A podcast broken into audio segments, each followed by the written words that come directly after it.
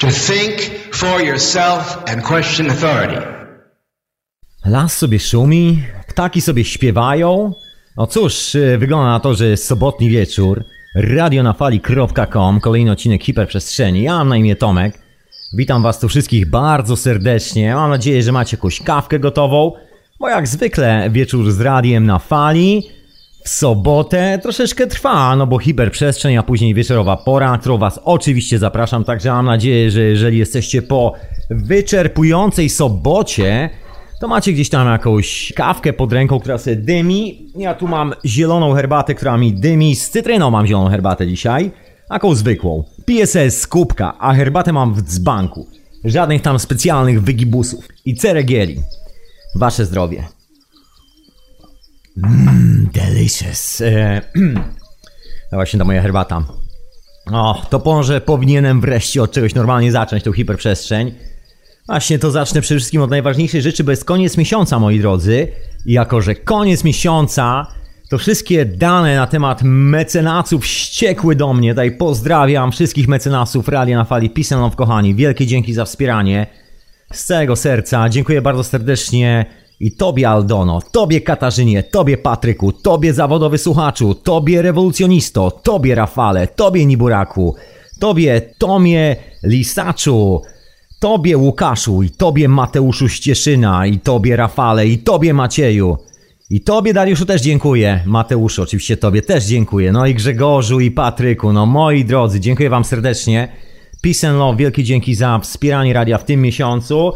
Słuchajcie, wydarzyła się cudowna rzecz. Jesteśmy chwilę przed zamknięciem, jakby takiego spięciem budżetu, można powiedzieć. Książę Edward zacznie już nadawać z normalnego miksera i zacznie to brzmieć z porządną jakością. A książę Edward nadaje etykietę zastępczą, także będzie solidnie słychać porządnego rock'n'rolla wreszcie u niego. Od niego właściwie, w jego etykiecie zastępczej. Także dzięki wielkie, dzięki wam to się rozwija, kręci. No i coś z tego jest, proszę Państwa, coś z tego jest i jest coś do posłuchania. A przy okazji, drodzy mecenasi, oczywiście już za chwilę ruszają do Was kolejne książki w podziękowaniu, w podarku za wspieranie Radia na Fali. W tym miesiącu mamy do rozdania trzy tomy całej trylogii Carlosa Castanedy. Myślę, że niektórzy doskonale znają nauki Don Juana. Słynna, legendarna książka. Jeżeli nie wiecie, kto to był Carlos Castaneda i co zrobiła ta książka w historii naszej współczesnej kultury, cywilizacji, zwał jak zwał, to zapraszam, żebyście wpadli do jednego z starszych odcinków hiperprzestrzeni. A tu zaraz szybciutko otworzę gdzieś tu na boku, żeby wam powiedzieć co i jak, jak to się nazywa, czego macie sobie posłuchać. No macie tam od razu, macie. No jak chcecie, to posłuchacie oczywiście. Wszystko w dobrej woli, że tak powiem, odbierać. No książę mi ostatnio kalibrem troszkę zaraził i gdzieś ciągle mi chodzą te kalibrowe rymy po głowie. Nazywa się to Droga bez powrotu, jest to taki jeden ze starszych odcinków hiperprzestrzeni. Tu sobie zaraz znajdę. Dokładnie odcinek numer 56, moi drodzy. Stary odcinek. Także zapraszam serdecznie, jeżeli nie wiecie kto to był Carlos Castaneda. Może to was zainspiruje, jeżeli jeszcze nie czytaliście go tryptyku, a się całej, no nie, więcej niż tryptyk, bo to nie są trzy książki. Tego jest wszystkiego 10 tomów. Także może jak sobie posłuchacie audycji, a jeszcze nigdy nie słyszeliście o Carlosie Castaniedzie, albo nie za bardzo wiecie o co chodzi, bo dookoła tej postaci jest masa legend, masa różnych historii, najczęściej opowiadanych przez ludzi, którzy nie mają pojęcia o czym mówią. Przynajmniej no tak to wygląda trochę z mojej perspektywy, ale zapraszam, żebyście sobie sami posłuchali, sami przeczytali, sami ocenili i sami sobie pomyśleli na ten temat. Ja tu nie jestem od myślenia za was, moi drodzy. Niech każdy myśli za siebie. No dobra, bo to nie koniec tej rozbiegówki. Jeszcze nie powiem o czym będę mówił. E, jeszcze chcę tutaj pozdrowić wszystkich słuchaczy Radia Paranormalium, które retransmituje radio na fali i hiperprzestrzeń. Peace and kochani. Wielkie dzięki, że słuchacie, wielkie dzięki, że jesteście tutaj. Bardzo mi miło was tu czuć, czuć. No i pozdrawiam oczywiście wszystkich słuchaczy matcznego radia na fali. Peace and love, kochani. Szczególnie pozdrawiam wszystkich z was, tych, którzy słuchacie tego jako podcastu offline, gdzieś siedząc sobie może w pracy, może sobie jadąc samochodem, może wykonując jakieś zupełnie inne czynności, a może po prostu siedzicie sobie gdzieś w miłym lesie ze słuchawkami na uszach i sobie słuchacie tego wszystkiego. Także nice, pozdrawiam Was serdecznie. Dzięki w ogóle serdecznie za korespondencję, za maile, za to, że jesteście. Naprawdę szalenie miło, kochani. Dobra, to co? Y, to jeszcze wspomnę o tym, żebyście wpadli na radiowego Facebooka, na radiowego Twittera, żebyście nam pobujali, zobaczyli co tam jest, żebyście sobie po prostu sprawdzili, polubili albo jakoś tak, albo podali dalej. Ja tu przypominam o akcji, którą prowadzi Radio na Fali aktualnie, mianowicie chodzi o patenty Nikoli Tesli. Jest to związane z drugim podcastem, takim troszkę bardziej technicznym. Zatem zapraszam, żebyście sobie przytulili troszeczkę syntezy, jeżeli nie wiecie o co chodzi, a jeżeli jeszcze oczywiście jej nie przytuliście. Myślę, że część, znakomita część z Was doskonale wie o czym jest synteza i czasami jej słucha. I bardzo mi miło. Także pozdrawiam wszystkich miłośników syntezy tutaj za mikrofonu serdecznie. No i oczywiście Skype do radia to radionafali.com, jeżeli chcecie zadzwonić, pogadać ze mną, się odezwać głosowo. Także zapraszam moi drodzy, linia jest absolutnie otwarta, jak zwykle zresztą. No o czym dzisiaj? Dzisiaj o tym, że wszystko już się wydarzyło, a teraz tylko to robimy. Tak w wielkim skrócie, czyli o intencji. Dzisiejszy odcinek jest poświęcony intencji i nie przez przypadek, bo jak zwykle w ciągu ostatnich tygodni wpadłem w ten temat quadrillium opowiadania o tej rzeczywistej idei stojącej za tym całym światem, który jest dookoła nas. O tej rzeczywistej, można powiedzieć, prawdzie, która została zapomniana, tudzież specjalnie gdzieś tam zakopana pod dywan, żebyśmy wiecznie się zastanawiali nad tym, co, jak i zaś i czuli nieustannie wielką niepewność związaną ze swoją egzystencją na tej planecie. Niepotrzebnie zupełnie, niepotrzebnie moim zdaniem, moi drodzy. No i o tym będzie właśnie troszeczkę dzisiaj. O intencji, o tym, y, o tym, że wszystko, tak jak powiedziałem, już się wydarzyło, a teraz tylko to robimy. Ten podcast się już wydarzył, moi drodzy. To wszystko już jest dawno zrobione i ja to tylko to teraz robię. Po prostu tak, żeby, no dokładnie, tak, żeby po prostu było zrobione, bo to już się i tak wydarzyło. Tak czy siak. Po drodze oczywiście zapraszam Was, a właśnie, bo te ogłoszenia dzisiejsze jak zwykle są związane z tym tematem. Zapraszam, żebyście wpadli na stronę Radia na Fali, oczywiście radionafali.com, bo ostatnio jakoś tak się stało, że drillujemy wszyscy tutaj całą ekipą e, ten temat intencji z różnej strony. Każdego z nas trochę to dopadło. O może taki moment specjalny w historii tej planety, że właściwie powoli zaczynają nas dopadać te właściwe refleksje, te właściwe wnioski, można powiedzieć. Chociaż kto to wie? Pożyjemy, zobaczymy. No ale mniej więcej o tym samym ostatnio jakoś tak wszyscy tutaj sobie przemyśliwujemy i zrzucamy te wszystkie przemyślenia w formie materiału wideo, materiału dźwiękowego. Zapraszam do Pichontarium, przede wszystkim moi drodzy. Są bardzo ciekawe rzeczy. Jest człowiek ośmiornica, jest yy, mózg rzodkiewnika i kilka innych rzeczy. No i przede wszystkim, oprócz tych całych dokumentacji, wideo, które robi Pichont, jest doskonały podcast, który ostatnio nagrał. Odcinek Pichontarium, który się nazywa Pierwiastek. Pozdrawiam bardzo serdecznie. I tak, mam odpowiedź na to pytanie. Dzisiaj jest właśnie odpowiedź na to pytanie. Tak a propos. Tu się z Pichontem razem zgadzamy. Także pozdrawiam bardzo serdecznie. Pozdrawiam księcia Edwarda, który naprawdę wysmażył doskonały odcinek etykiety zastępczej, do którego też Was zapraszam, żebyście sobie posłuchali, bo jest i o czym, jest i o czym, moi drodzy. Dokładnie wygląda na to, że wszystkich nas dorwało to samo zjawisko z pola morfogenetycznego. Ta sama historia związana z egzystencją, którą sobie uprawiamy na tej planecie. Także dzisiaj dokładnie o tym, także zebrały się te wszystkie wątki z prywatnych rozmów.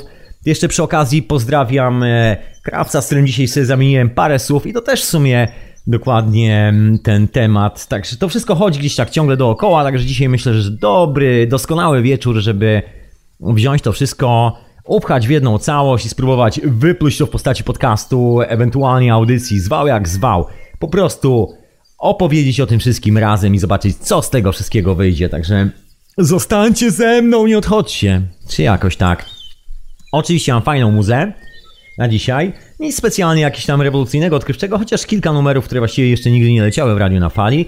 Być może się wreszcie pojawią w tej nowej playliście, jak wreszcie siądę, znajdę czas, żeby to wszystko poogarniać i pomontować, bo mamy tu kilka pomysłów związanych z tym, co chcemy zrobić dalej. No może nie tyle jakieś wielkie, straszne przemeblowania i tak dalej, takie duże rzeczy. Nie, chcemy kilka drobiazgów dookoła radia tutaj wykonać, żebyście mieli więcej zabawy z tego wszystkiego, żebyście mieli po prostu fajniejszy sposób korzystania z tego i tak dalej, i tak dalej. Tu nie będę się rozwodził i mówił, co jest w przygotowaniu.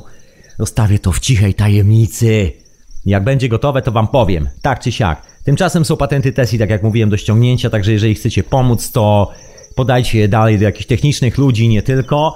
O, bo jest to naprawdę, myślę, taka rewolucyjna rzecz i to już, to już jest ten czas, moi drodzy. Rewolucja się właśnie zaczęła. Ale o tej rewolucji, która się właśnie zaczęła kilka chwil temu i nie tylko od strony firmy o nazwie Tesla, która produkuje te słynne samochody na prąd, ale też od kilku innych stron. Ale o tym wszystkim będzie w czwartek, także tutaj z góry Was zapraszam do syntezy na czwartek. No i przy okazji jeszcze chcę pozdrowić tutaj głośno za mikrofonu gentlemanów z altermedium.net którzy podają content z radia na fali dalej, dzięki temu on się rozłazi jak zaraza po internecie. I tam są jeszcze zresztą bardzo fajne artykuły, które uzupełniają trochę te tematy. Jest trochę rzeczy z archiwum radia i nie tylko. Także zapraszam www.altermedium.net i zapraszam na wolne media, które też dokładnie tak powiem, puszcza dalej w obieg materiały z radia na fali. Także pozdrawiam serdecznie gentlemanów z owych dwóch stron internetowych. No i przy okazji właśnie pozdrawiam kolegę Krawca, z którym tu zamieniłem dzisiaj parę słów, który zakładał razem ze mną to radio swego czasu. Razem wspólnie przeprowadziliśmy pierwszą audycję, a teraz Krawiec ma swój własny show, swoje własne radio, które się nazywa Nocne Radio. Także zapraszam serdecznie, jeżeli chcecie sobie posłuchać, sprawdzić, co teraz robią ludzie, którzy dawniej zakładali radio na fali, teraz mają swoje własne niezależne projekty. Dokładnie. To tyle z takich ogłoszeń. Jeszcze, no dobra, przypomnę, że możecie zadzwonić na skype radionafali.com. Linia jest absolutnie otwarta. Że możecie się dzielić swoimi refleksjami. No a ja już powoli wbijam w temat, żeby tutaj nie przeciągać tej całej historii, bo temat jest intrygujący dla mnie prywatnie. Tak jak wspomniałem, jest to rzecz, która się ostatnio pojawia w rozmowach z moimi przyjaciółmi, moimi znajomymi. Generalnie gdzieś ten temat cały czas dryfuje i to coraz mocniej i myślę, może nie tyle temat dryfuje, ile konsekwencje związane z tymi wszystkimi sprawami dookoła właśnie intencji. Właściwie można powiedzieć, że owoce tych drzew, które sadzimy, zaczynają do nas bardzo szybko wracać. I na czym to wszystko polega? To taka stara egipska przypowieść. Nie będę tej przypowieści opowiadał, bo to w ogóle długa historia. Oprócz tej przypowieści jest jeszcze stare egipskie powiedzonko, które brzmi, że po owocach poznacie drzewo. To jest oryginalnie egipskie powiedzonko. Ja wiem, że później zostało ukradzione przez kilku cwaniaków, którzy się podpisali pod pewną książką i stwierdzili, że mają jakąś wyłączność na coś, ale to jakby ściema ściemą, a prawda prawdą. Także po owocach poznamy to wszystko i te owoce powoli do nas wracają i to jest moim zdaniem historia związana z intencjami. No i ten temat tak mi właśnie łazi po głowie, także dzisiaj dokładnie o tym wszystkim. No może nie o tym wszystkim, ale postaram się w miarę taką dosyć sproszawą część tego tematu poruszyć. Niech ten kurz, e, tak powiem, opadnie z tego kamyka, który gdzieś tam leżał w kącie i nikt go nie chciał za bardzo tykać. Także dzisiaj, dzisiaj odkurzam ten temat. Odkurzam. To co? To może jak zwykle zacznę od jakiejś muzyczki. A co? A wysłuchajcie oczywiście radia na fali, hiperprzestrzeni, która też jest retransmitowana w radiu Paranormalium. No i co? Posłuchajmy jakichś radosnych dźwięków na początek tego podcastu, tej audycji. W końcu jest sobota, wieczór, jakiś imprezowy czas, no nie? No. To posłuchajmy.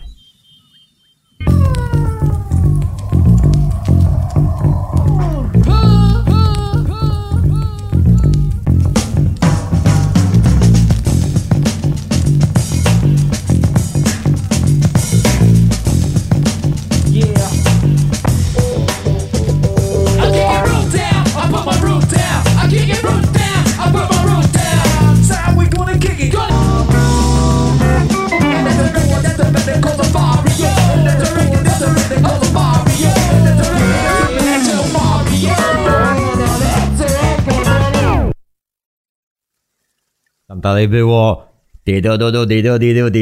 ale to poleci później, jeżeli ktoś zna tą płytę. A myślę, że niektórzy znają płytę doskonale właśnie to i wiedzą jaki jest następny numer. Bardzo charakterystyczny riff. Dobra, ale zostawmy na razie chłopaków z Beastie Boys, czyli bestialskie chłopaki, a wysłuchacie oczywiście bestialskiej hiperprzestrzeni. Jak gdyby nie było, jak gdyby nigdy nic. Ja na imię Tomek oczywiście. Możecie oczywiście zadzwonić radionafali.com, jeżeli macie jakieś refleksje dotyczące właśnie dzisiejszego tematu, czyli intencji. No ja zacznę od, e, od tego, czego właściwie chyba zacząłem e, ten temat Quadridium. No może nie tyle zacząłem, bo jest to historia, która się powtarza nieustannie przez całe nasze życie. I to nie tylko moje, przez właściwie chyba życie każdego z nas. To są te nieustannie zadawane sobie kiedyś pytania, kiedy dorastaliśmy w tym dualistycznym koncepcie świata, którym nas wychowali rodzice, dziadkowie, przede wszystkim cała ta cywilizacja. Czym i kim jesteśmy? No wiemy mniej więcej kim i czym jesteśmy. No właśnie, ale żeby, żeby ten temat ugryźć, to najlepiej myślę ugryźć go, że tak powiem, od tyłu, czyli od dubska strony. Czyli od przeszłości, od tego, co jest z tyłu za nami, a za nami jest zawsze przeszłość, moi drodzy. Czyli ego, ego, proszę Państwa. To jest ta historia, która jest bardzo mocno związana, moim zdaniem, z kwestią intencji. To tak bez dwóch zdań. No czym jest ego? No ego o tym, o czym tu często mówię, tu dziękuję jednemu ze słuchaczy, z którym tu prowadzę bardzo ciekawe dyskusje, pozdrawiam serdecznie. Mianowicie chodzi o taką jasną, klarowną definicję ego, której nie ja jestem autorem, aczkolwiek dokładnie mam to samo podejście. Gdy nie zdążyłem właściwie usiąść i zdefiniować tego od początku do końca w jednym zdaniu, to pozdrawiam właśnie swojego rozmówcę, który doskonale to zrobił, jednym rzutem na taśmę wykonał doskonałą robotę. No mianowicie chodzi o to, że ego to jest wszystko to, co jest za nami. To jest nasza przeszłość. To są wszystkie te doświadczenia, które mamy za sobą. Cała ta historia, która się dawno temu wydarzyła, którą już, e, którą już możemy opowiadać, którą możemy wspominać. Właściwie co tu dużo mówić, są to po prostu wspominki, nasza przeszłość. No i te historie z naszej przeszłości, no to są historie przede wszystkim związane z naszym życiem emocjonalnym, które definiuje niejako nasze żądze, nasze oczekiwania, wiele spraw dookoła nas. W jaki sposób? No taki dosyć brutalny, bo na przykład robiąc coś przez ileś tam lat, na przykład spodziewamy się, że coś z tego będziemy mieli. I to jest takie szaleństwo, które nas czasami próbuje gdzieś tam dorwać. No i brzmi mniej więcej tak, że, że musimy osiągnąć coś, bo skoro tyle lat spędziliśmy na dubaniu czegoś, to nie po to, żeby to poszło na marne. No takie gadanie z reguły, albo coś w tym stylu. No ja bym tutaj tak odcedził te dwie rzeczy, bo smutno się robi, kiedy nasza przeszłość, wszystkie lęki, strachy, frustracje, całe te bzdury, które właściwie już się dawno pokończyły, nie mają nic wspólnego z dniem dzisiejszym, starają się nieustannie zdefiniować nasze życie. To tak jakby lęk przed potworem z szafy z dzieciństwa ciągle niszczył i rujnował nam zdrowy sen, a minęło już x lat od tego, u niektórych minęło 10, u niektórych 20, u niektórych 30 i dalej się boją tego potwora z szafy. I dalej żyją w ego. To jest właśnie ego, to jest ta przeszłość, to są te lęki z przeszłości, to są te iluzje, które sobie powbijaliśmy do głowy, żeby pewnego dnia je koniecznie zrealizować. I bardzo mocno się czasami potrafimy, no taki jest mechanizm naszego umysłu, że tak powiem, skleić z tymi iluzjami i w pewnym momencie wydaje nam się czasami, szczęśliwie, że tylko czasami, a nie przez cały czas, że to jest właściwie jedyny sens naszego życia. Stąd się biorą wszystkie te obrazki na ścianach, które sobie wieszamy, znaczy obrazki. Dokładnie chodzi o zdjęcia z naszej przeszłości. Czasami jest to bardzo fajna rzecz, bo chodzi o pamięć miejsc, pamięć sytuacji w sensie pozytywnym, which is nice, which is good, całkiem pozytywna historia. Czasami przekracza to już wszelkie granice rozsądku i jest to już tylko i wyłącznie odwoływanie się do przeszłości. Wygląda troszkę tak, jakby praktycznie kawał naszego życia, jeżeli nie całe, nagle zamieszkało w miejscu, które właściwie nigdy nie istniało, nigdy nie istnieje. Taka kraina wirtualna, tak jak przyszłość, też wirtualna kraina, czasami o tym wspominam. Takie dwa kraje, które nie mają ani hymnu, ani flagi, ani miejsca, ani nic nie mają, ani nawet przejścia granicznego, ani paszportów nie ma do tych krajów. Po prostu takie wirtualne miejsca. No i my czasami potrafimy spędzić w cholerę swojego życia, parkując w miejscach, które właściwie nie istnieją istnieje oczywiście tu i teraz, ale nas tu nie ma, bo w głowie gdzieś ciągle mamy taką gonitwę, która wynika właśnie z owej przeszłości, która e, mówi nam, że skoro kiedyś lata temu wykonaliśmy kilka czynności, to teraz powinniśmy coś z tego powodu mieć.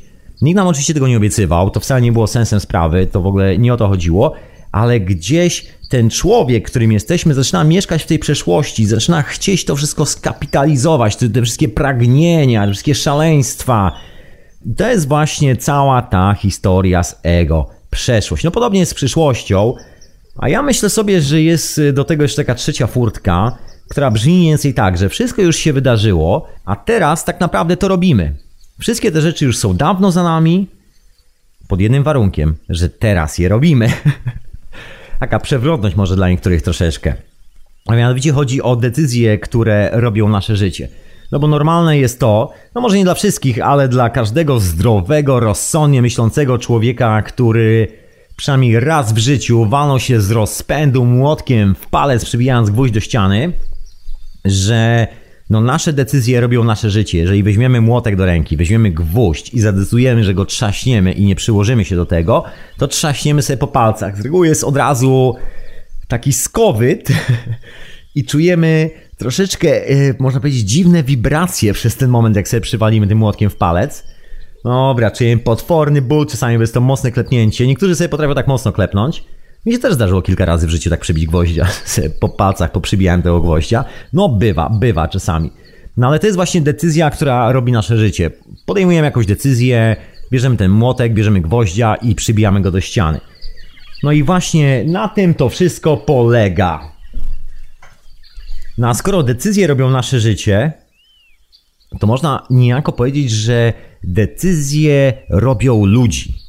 No bo to jest jakby przeniesienie takiego bardzo indywidualnego konceptu, gdzie dotyczy to tylko i wyłącznie nas, na taką jakby szerszą płaszczyznę, bo jak się rozejrzymy, no nikt z nas nie jest tu samotny na tej planecie, dookoła nas są miliony tych samych istot, takich samych istot jak my, czyli też ludzi. Poza tym, że są jeszcze zwierzęta, są jeszcze rośliny, są jeszcze wszystkie pozostałe istoty, Natomiast y, to dotyczy nas i nie jesteśmy tutaj tacy unikatowi, także decyzje robią nie tylko nas, właściwie decyzje robią wszystkich ludzi. To jest taka, można powiedzieć, elementarna prawda o nas samych. No a skoro decyzje robią ludzi, to ludzie robią rzeczywistość. Tak to wygląda. Czyli do pewnego momentu sprawy rozgrywają się w naszej głowie, gdzieś musi się pojawić jakiś koncept, po to, żeby później móc go zrealizować. To nigdy nie jest tak, że jest realizacja, a my dopiero wskakujemy w coś i po prostu to robimy. Z reguły pierwszy jest koncept, pierwsza jest idea, pierwsza jest myśl, pierwsza jest metafora. Tak jak mają Terence McKenna, że zaczyna się od metafory, że każdy język startuje od momentu, kiedy nagle łapiemy jakieś doświadczenie i chcemy się nim podzielić z kimś innym obok, czyli z tymi wszystkimi milionami ludzi dookoła. Musimy go ubrać jakąś zgrzebną metaforę, no i owa metafora zaczyna tworzyć język. Właściwie język wynika dokładnie z tego doświadczenia, tak bezpośrednio. Po drodze pomiędzy tym wszystkim jest właśnie owa tajemnicza, magiczna transmutacja, która zamienia ten pomysł na działanie. I dlatego właśnie wygląda tak, że decyzje robią ludzi, a ludzie robią rzeczywistość. Na decyzje, które się biorą w naszej głowie, właśnie wynikają z tego pierwszego konceptu, bo oczywiście decyzja jest już takim momentem przybicia gwoździa, to już jest ten gwóźdź właściwie w ścianie. Decydujemy się na to i wbijamy tego gwoździa, ale chwilę przed tym jest moim zdaniem taka najważniejsza rzecz, która właściwie odpowiada za to wszystko. To jest taki prawdziwy mechanizm, prawdziwy silnik tego zjawiska i nazywa się intencja, moi drodzy. Taki jest pomysł na tą historię i ta intencja zawsze jest rzeczą, która się dzieje tu i teraz. To jest coś, co nie mieszka ani w przeszłości, ani w przyszłości. To jest jedyna rzecz, której nie możemy podkleić pod e, stare zdjęcia z wakacji, nie możemy podkleić pod plany na przyszłość, to co będziemy robili za parę lat, albo jutro, albo jakoś tak. Ta jedna rzecz, ta jedna specyficzna sprawa, która jest związana z naszym, e, tak powiem, ogarnianiem rzeczywistości, czyli intencja, jest związana tylko i wyłącznie z jednym momentem, momentem tu i teraz. Ona nie mieszka w przeszłości ani w przyszłości. To jest tylko tutaj. I to jest to, co myślimy sobie o jakiejś sprawie. To jest nasz kierunek, który sobie wybieramy w głowie.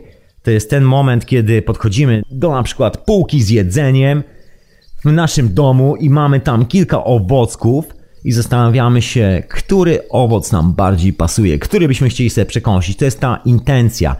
Ale zastanawiamy się pod kątem, hmm, może coś słodkiego, a może coś kwaśnego. A czasami ta intencja jest od razu wcześniej. Z reguły ona jest od razu wcześniej. Wygląda to tak, że sobie siedzimy i myślimy, kurczę, zjadłbym pomarańcza. Szczęśliwie mam go gdzieś tam w szafce. Także biegniemy do tej szafki, wyciągamy pomarańcza i to już jest zrealizowana intencja. To jest właśnie to, ta intencja myślenia o czymś, że wybieramy sobie coś do zrobienia i wybieramy sobie metodę, jaką to zrealizujemy oraz wybieramy sobie sposób, w jaki o tym pomyślimy. Chyba co jest najistotniejsze, bo właściwie intencja jeszcze troszeczkę ma, że tak powiem, do realizacji, natomiast Właściwie intencja opisuje sposób, w jaki to robimy, czyli jeżeli mamy intencję na pomarańcze, to ta intencja realizuje ten moment, kiedy wstajemy z krzesła, jeżeli siedzimy na krześle, robimy te parę kroków do szafki i to jest właśnie ten intencjonalny moment, że robimy to w intencji. Tak jak są medytacje w intencji, tak jak jest wiele, wiele innych rzeczy w intencji. Robimy coś z intencją. Co oznacza właściwie ta intencja? No można tu zdefiniować to w taki bardzo prosty sposób. Jest to właściwie nadanie kierunku naszej myśli. To jest forma komunikacji nas z nami samymi, można powiedzieć, tak? W największym skrócie. No bo jak inaczej to opisać, proszę Państwa? Jeżeli chcemy się ze sobą skomunikować w jakikolwiek sposób, czyli nasz umysł z naszym ciałem, to musimy posłużyć się intencją. Wszystko to się odbywa dokładnie na tym poziomie. I to jest właściwie, można powiedzieć, definicja intencji, czyli że jest to taka oryginalna, ta najgłębiej schowana, odpowiadająca za wszelkie funkcje komunikacyjne, właśnie forma komunikacji. Tu bardzo ciekawą rzecz w ostatnim e, podcaście Pichontarium powiedział Pichont, bardzo cenną moim zdaniem. E, zapraszam, żebyście sobie posłuchali pierwiastka, oczywiście do pobrania z strony www.radionafali.com tam do kliknięcia i to jest na SoundCloudzie zdaje się, u Pichonta. No mniejsza o to, kliknijcie sobie na Pichontarium, pierwiastek i sobie po prostu posłuchacie. No i Pion zauważył jedną rzecz, że wszyscy mamy zupełnie inny ogląd rzeczywistości, że każdy z nas ma zupełnie inne doświadczenie, każdy z nas jest troszeczkę inny. Normalna rzecz, każdy ma inne linie papilarne, każdy ma inny rozmiar buta, standard, prawda? I jest jedna rzecz, która nas łączy. Jakoś tak podświadomie, jak niektórzy mówią, gdzieś na samym dole jest coś wspólnego. Coś, co powoduje, że pomimo wszelkich różnic, e, można powiedzieć porozumienie ponad podziałami. I to porozumienie ponad podziałami, ta forma komunikacji, która tam przebiega, ta niewidoczna forma komunikacji, która powoduje, że dobrze się czujemy ze sobą, chociaż każdy z nas przychodzi z innym pomysłem na siebie, na rzeczywistość, na opisanie tego świata, na zdefiniowanie jego różnych aspektów w swoim własnym otoczeniu, to wszystko się bierze właśnie z owej intencji. I tą komunikacją jest intencja. W praktyce oznacza to tyle, że ludzie mający dobrą intencję do siebie i do świata świetnie się ze sobą dogadują i nigdy nie ma między nimi jakichś spięć, konfliktów. Okej, okay, czasami może jest e, troszeczkę podniesiona adrenalina, głośna dyskusja, przekomarzanie się, mocne słowa czasami się pojawią, ale tylko na chwilę. Bo tak czy siak, ta najważniejsza rzecz, która definiuje to, że ze sobą rozmawiamy i że siebie słuchamy, że wymieniamy ze sobą różne pomysły, to jest właśnie ta tajemnicza intencja, ta pierwotna forma komunikacji. Przypomina to trochę, że tak powiem, spotkania z ludźmi, którzy nie używają tego samego języka, którego my używamy. No ja to przeżyłem w praktyce, bo tak, dorastałem, urodziłem się i wychowałem w Polsce i pewnego dnia się z tej Polski wyprowadziłem i żeby było zabawniej, za bardzo nie znałem innego języka poza polskim. No wydawało mi się, że znam, ale okazało się w praktyce, że tak w dużym cudzysłowie można ująć to moje znawstwo jakiegokolwiek innego języka. Trzeba właści właściwie było się uczyć wszystkiego od nowa. I tu się w praktyce okazało, jak potężna jest ta intencja i jak właściwie my się komunikujemy. To są moje właśnie doświadczenia z rozmawianiem z ludźmi, z którymi właściwie nie potrafiłem się gramatycznie dogadać. Wszystkie rozmowy sprowadzały się do poziomu intencjonalnego, że mieliśmy wspólną intencję, mieliśmy dobrą intencję i wystarczyło pokazać na coś palcem albo coś w tym stylu i wszyscy łapali o co chodzi. Jest takie bardzo niesamowite wideo, które ostatnio, parę chyba 2 czy 3 miesiące temu się pojawiło. Nie jest to nowy materiał filmowy, jest to materiał filmowy nakręcony przez antropologów, zdaje się w latach 80., a może nawet 70. Nie pamiętam w tym momencie, także nie, nie będę tu strzelał datami, żeby nie zrobić jakiejś koszmarnej wtopy. No ale o co chodziło? No więc dżentelmeni, panowie antropolodzy wzięli kamery, wzięli cały sprzęt i pojechali badać dzikie ludy gdzieś na Papua Nowa Gwinea. To jest takie miejsce, które niby brzmi tak w miarę cywilizowanie, bo niedaleko Australia, niedaleko Indonezja i wszystkie te miejsca, Singapur, tygrysy azjatyckie, szaleństwo bicia Bilonu z Babilonu. Ale gdzieś tam po drodze pomiędzy tymi miejscami, pomiędzy Sydney a tym a tym Szanghajem jest takie miejsce, które się nazywa właśnie Papua Nowa Gwinea. Jest to absolutnie dzikie miejsce. Słyszałem kilka naprawdę niezłych opowieści stamtąd, bo tak się zdarzyło, że pracowałem z człowiekiem, który ma tam rodzinę.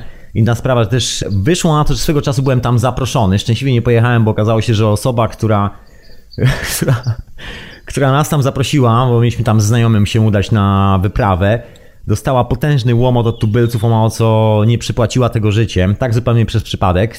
Tam są naprawdę dzicy ludzie. Znaczy, no może nie przez przypadek, był to pracownik firmy naftowej, oni tam bardzo nie lubią tych nafciarzy, bo nafciarze do nich strzelają, próbując e, powybijać wszystkich co do nogi, żeby zacząć wydobywać ropę, także podobnie jak w Amazonii, o czym niewielu ludzi wie, trwa wojna, taka oficjalna wojna wypowiedziana przez Indian, tudzież lokalne rdzenne plemiona, tym, którzy przychodzą i niszczą im las. W Amazonii, słuchajcie, jakbyście nie wiedzieli, te armie robotników, które tam próbują ścinać ten las tropikalny i równikowy, które tam na tych buldożerach wjeżdżają do tego lasu, są chronione przez armię i pracują w takich specjalnych osłoniętych maszynach, bo chwila nieuwagi i taki gentleman dostaje taką lotkę prosto w szyję, zatrutą strzałkę i po trzech sekundach, że tak powiem, wita bramy Hadesu i jeżeli już wraca, to w innym wcieleniu do tego wymiaru. Także tak to wygląda w praktyce. I są takie dzikie miejsca, bo takie naprawdę dzikie miejsca, gdzie ludzie żyją jeszcze po swojemu, tak jak żyli tysiące lat temu i wcale nie zamierzają tego zmieniać. I dalej twardo bronią swojego pomysłu na rzeczywistość. I okej, okay, bardzo mi się to podoba. Uważam za. Tu proszę odsunąć dzieci od głośników, bo użyję nieparlamentarnego słowa. Uważam za naprawdę potężne skurwysyństwo, wpierdalanie się po prostu tym ludziom i mordowanie ich i niszczenie im całego ich dobytku, całego życia po to, żeby jakiś frajer na giełdzie wyciągnął z tego kasę. Jestem absolutnie przeciwko takim działaniom i nie podoba mi się to bardzo. Tak jak zresztą słyszeliście, aż musiałem użyć męskiego, bym powiedział, żołnierskiego rzucania mięsem prawie, że. No ale mniejsza o to, wróćmy do tej Papui Gwinei i naszych antropologów. No więc antropolodzy wybrali się na Papuę Nową Gwineę i postanowili skontaktować się z ludźmi, którzy właściwie nigdy nie widzieli białego, bo tam mieszkają plemiona, które w ogóle specjalnie świadomie unikają kontaktu z jakąkolwiek cywilizacją. Jedyny kontakt, jaki następuje, to właśnie dlatego, że ta biała cywilizacja na siłę chce tam dotrzeć, chce się tam pojawić i chce koniecznie ich znaleźć. Natomiast oni wiedzą, że są biali ludzie, bo ich czasami widzą, ale jak tylko ich widzą, to z reguły przenoszą wioski, likwidują wszystko i znikają. Po prostu rozpływają się w lesie. Jest w wielu miejscach na świecie dokładnie taka sama sytuacja. Po prostu nie chcą mieć kontaktu z tymi pasożytami, którzy przychodzą zniszczyć im e, całe życie i wszystko to, co mają. Doprowadzić do ruiny, można powiedzieć. Tym razem udało się spotkać właśnie takich oryginalnych mieszkańców gdzieś tam w lesie, więc antropolodzy usiedli w ogóle przede wszystkim przy rzece, bo to jest ta, to opowiem wam całą historię, może bo nie będę tak motał po kawałku, bo to nie ma sensu. Wrzucę wam w całości, no więc historia była taka, że widzieli, że przechodzą nad rzekę. No więc usiedli na tej rzece, było ich zdaje się dokładnie trzech, też e, nie mogło być ich dużo, bo plemię by się przestraszyło. Widzieli ze zdjęć lotniczych, że są tam jakieś plemiona, które mieszkają po śladach dymu i tak dalej, i tak dalej. Można takie rzeczy wyśledzić. No i specjalnie rozbili obóz przy rzece, przy której wiedzieli, że tamci czasami łowią ryby i przemieszczają się gdzieś w okolicy, także ich na pewno zauważą, bo tamci ludzie znają świetnie las, jak ktoś obcy wejdzie do lasu, to oni od razu wiedzą, nie potrzebują radarów, zdjęć satelitarnych, po prostu czują, że obcy jest w lesie. No i tak siedzieli przy tej rzece i czekali na moment, kiedy wyjdą do nich owi mieszkańcy. No i owi mieszkańcy pojawili się na drugim brzegu rzeki. Trwało to chwilę, trwało to dwa dni czy trzy dni, jakoś tak się przyglądali tym białym, którzy tam siedzieli i czekali, co się stanie. Wszystko oczywiście było kręcone kamerami, wszystko było rejestrowane. Dzięki temu w ogóle wiemy, co się wydarzyło.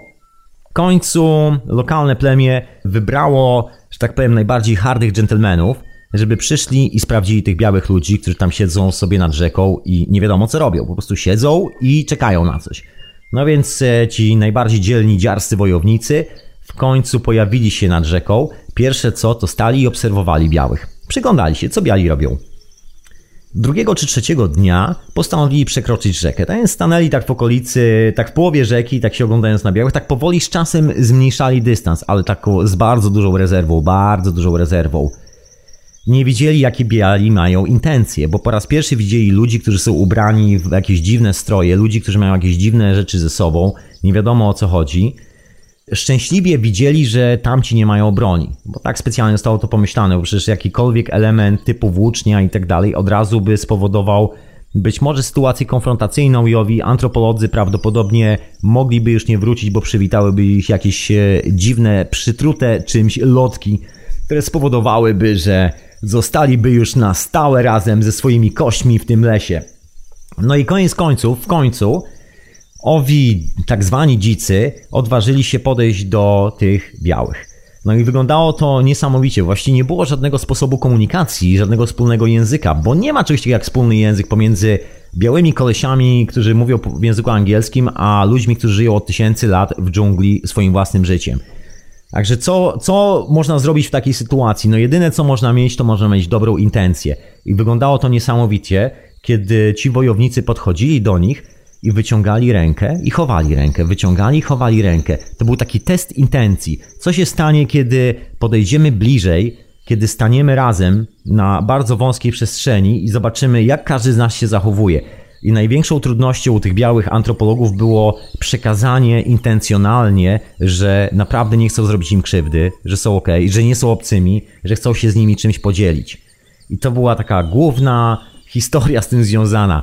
Czyli wszystko się opiera na intencji. I widać jak na dłoni, że w takim momencie, kiedy właściwie ludzie, którzy w ogóle zupełnie należą do przeciwstawnych światów, muszą się ze sobą skontaktować, to troszeczkę tak jak ludzie z innych planet wręcz dosłownie, i nie mają żadnego wspólnego języka, nie mają czegokolwiek, na co mogliby się powołać, nie mają wspólnych narzędzi, nie mają nic, co mogłoby ich łączyć i co mogłoby wybudować most tak automatycznie, że widzimy i wiemy, że to jest nasz człowiek. Yeah, you are my man. Nie ma takiej opcji. Jedyne co można zrobić, można tą opcję stworzyć i tą opcją była intencja. Dlatego tamci obserwowali tych białych przez tak długi czas, sprawdzając ich intencje co oni będą robili, jakie mają intencje w tym lesie, czy nie zaczną niszczyć tego lasu, czy oni coś jedzą, czy nie jedzą? I tak dalej, i tak dalej. Koniec końców, kiedy wreszcie udało się zadzierżnąć kontakt, no doszło do, do pierwszego takiego kontaktu, to oczywiście było dotykanie skóry, dotykanie swoich włosów nawzajem, bo oni po raz pierwszy właściwie mieli kontakt z białym człowiekiem, także no pierwsze co, to trzeba wymacać mu rękę, wymacać skórę, dotknąć włosów, które są proste, a których nigdy wcześniej nie widzieli. I cały ten kontakt opierał się na intencji. Jeżeli w tym momencie którykolwiek z antropologów poczułby się, że tak powiem, e, takim cwaniakiem, który już wie o co chodzi, bo on tu już jest szefem i tak dalej, wykonałby jakiś krzywy gest, to w kierunku tych antropologów było wykierowanych kilka takich włóczni. Nie wiem, czy były nasmarowane te włócznie, ale wolałbym nie sprawdzać. I dosłownie w ułamku sekundy zostaliby pozbawieni życia. Gdyby Indianie poczuli, znaczy Indianie, gdyby ci właściwie, bo to nie są Indianie, to są mieszkańcy Papui Nowej Gwinei, no ale nazwijmy ich Indianami na potrzeby dzisiejszej opowieści, gdyby poczuli, że tamci kolesie są coś trefni, że coś kombinują. I największą trudnością właściwie dla tych antropologów później się okazało było, było po prostu posiadanie takich szczerych intencji. No jakby doprowadzenie się do takiego momentu, że oni nic nie oczekują, że nic nie chcą od tych ludzi, że że jedyne co mogą zrobić to się podzielić z nimi jedzeniem, dać im na przykład spróbować sól albo coś innego i tak dalej, i tak dalej. Wszystkie tego typu rzeczy. Koniec końców okazało się, że obydwie strony, pomimo że w ogóle nie mają nic wspólnego ze sobą, nie mają ani jednego słowa, ani jednej literki, którą razem są w stanie zrozumieć w ten sam sposób, za pomocą intencji, która jest tym niewidocznym językiem, tym można powiedzieć beta językiem, tym czymś, co odpowiada za elementarną komunikację wszystkich istot chyba na tej planecie, się porozumieli i po dwóch dniach takiego dotykania się, sprawdzania i sprawdzania swoich intencji, dopiero antropolodzy dostali pozwolenie na to, żeby wejść głębiej do lasu razem z owymi dzikimi. Gdyby nie było dobrej intencji, bardzo szybko by się to skończyło, tak jak mówiłem, kilkoma szybkimi rzutami e, takich oszczepów białych i byłoby po sprawie. I nie jest to jedyna historia z intencjami, moi drodzy, ale o tym może za chwilę, o kolejnej historii z intencjami jak to wygląda w praktyce i dlaczego myślę, że jest to najważniejsza forma naszej komunikacji. Może nie tyle forma komunikacji, bo forma to już jest coś opakowanego, to jest jak kartonowe pudełko, ale żeby był sens budowania tego kartonowego pudełka i w ogóle używania go w jakikolwiek sposób, no to musi być coś, co włożymy do tego pudełka. Musi być jakiś sens istnienia tego pudełka. No więc sensem istnienia naszej komunikacji, jakby tej formy, którą w ogóle używamy, którą nazywamy komunikacją, jest moim zdaniem intencja. I tak to troszeczkę wygląda. Moim okiem. A tymczasem posłuchajmy sobie jakiejś muzyczki, a wysłuchać oczywiście hiperprzestrzeni. Ja mam na imię Tomek. Audycja jest też retransmitowana w radiu Paranormalium. Oprócz tego przypominam, że możecie sobie ściągnąć audycję z Radia na Fali. Tam jest całe archiwum tych wszystkich podcastów, także zapraszam na matczyny download radiowy radionafali.com, archiwum podcastów i wszystkie te rzeczy tam znajdziecie. a tymczasem jakiś kawałek dźwięku do ucha. W ten sobotni wieczór.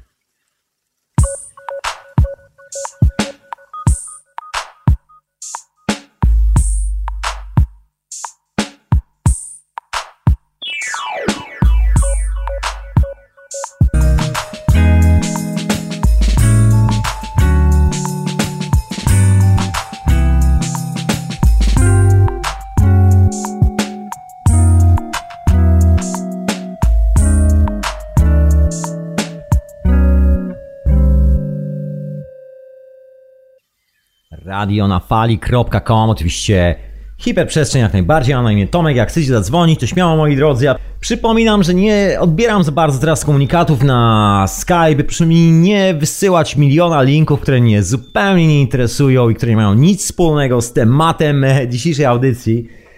Słuchajcie, jeżeli macie pomysły na y, jakieś sprawy, które was bardzo nurtują, to użyjcie swojej własnej intencji i zamieńcie je w działanie. Po prostu zróbcie swój własny podcast i tak dalej. Nie musicie zaruszać całego świata waszymi własnymi prywatnymi problemami, ale szczególnie mnie, kiedy mówię do mikrofonu. O co bardzo serdecznie wszystkich proszę i z góry będę bardzo wdzięczny. Tymczasem, wracając do naszego tematu, owej intencji, moi drodzy, mianowicie moim zdaniem chodzi o umiejętność widzenia rzeczy prosto i umiejętność zdefiniowania tego, właściwie siebie, no tak można to chyba najprościej powiedzieć.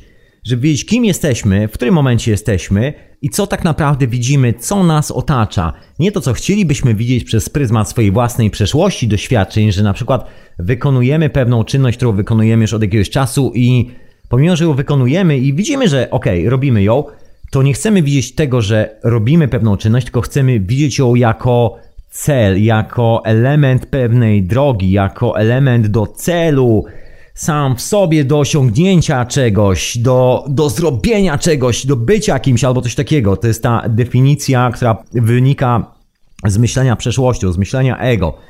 I w tym momencie nagle cały nasz obraz rzeczywistości jest kompletnie zakłócony, bo właściwie chcemy oceniać rzeczywistość oczami faceta, którym byliśmy, nie wiem, no rok temu, dwa lata temu, jeszcze wczoraj albo jakoś tak. A dzisiaj jesteśmy kimś zupełnie innym, bo każdego dnia jesteśmy kimś zupełnie nowym. My umieramy kładąc się spać i rodzimy się na nowo jako nowa istota w tym samym ciele. Tak to troszkę wygląda, przynajmniej z mojego punktu widzenia.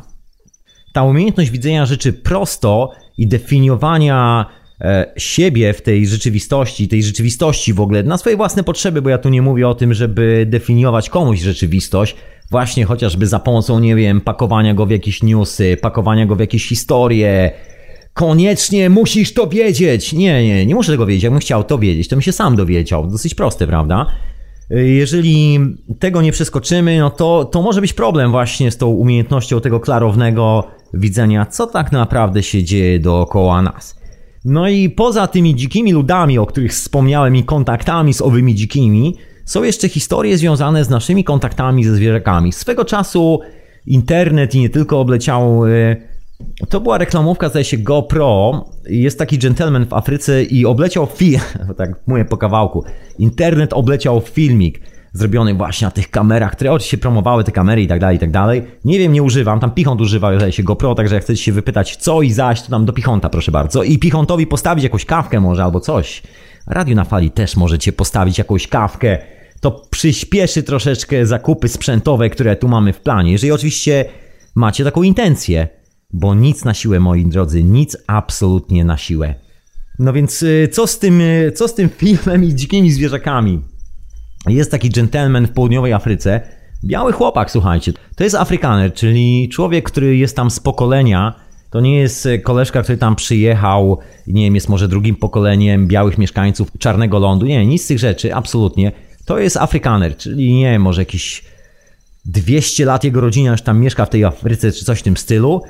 Nie pamiętam, gdzie to się dokładnie dzieje, chyba jakaś północ RPA. No mniejsza, mniejsza o detale, bo nie o to chodzi. Nie wiem, czy może nie Kenia, I don't know. No gdzieś w Afryce w każdym razie, gdzieś, gdzie są lwy. No i ten gentleman zajmuje się właściwie spędzaniem swojego czasu z owymi dzikimi, wielkimi kotami. Na czym ta cała historia polega? On nagle sobie wsiada w samochód z tego swojego jeepa, jedzie w burz, wie gdzie są lwy, jedzie tam do tych lwów I tak zwyczajnie wysiada z tego samochodu i podchodzi do nich i się z nimi wita, się z nimi wyściskuje, się z nimi tarza po ziemi.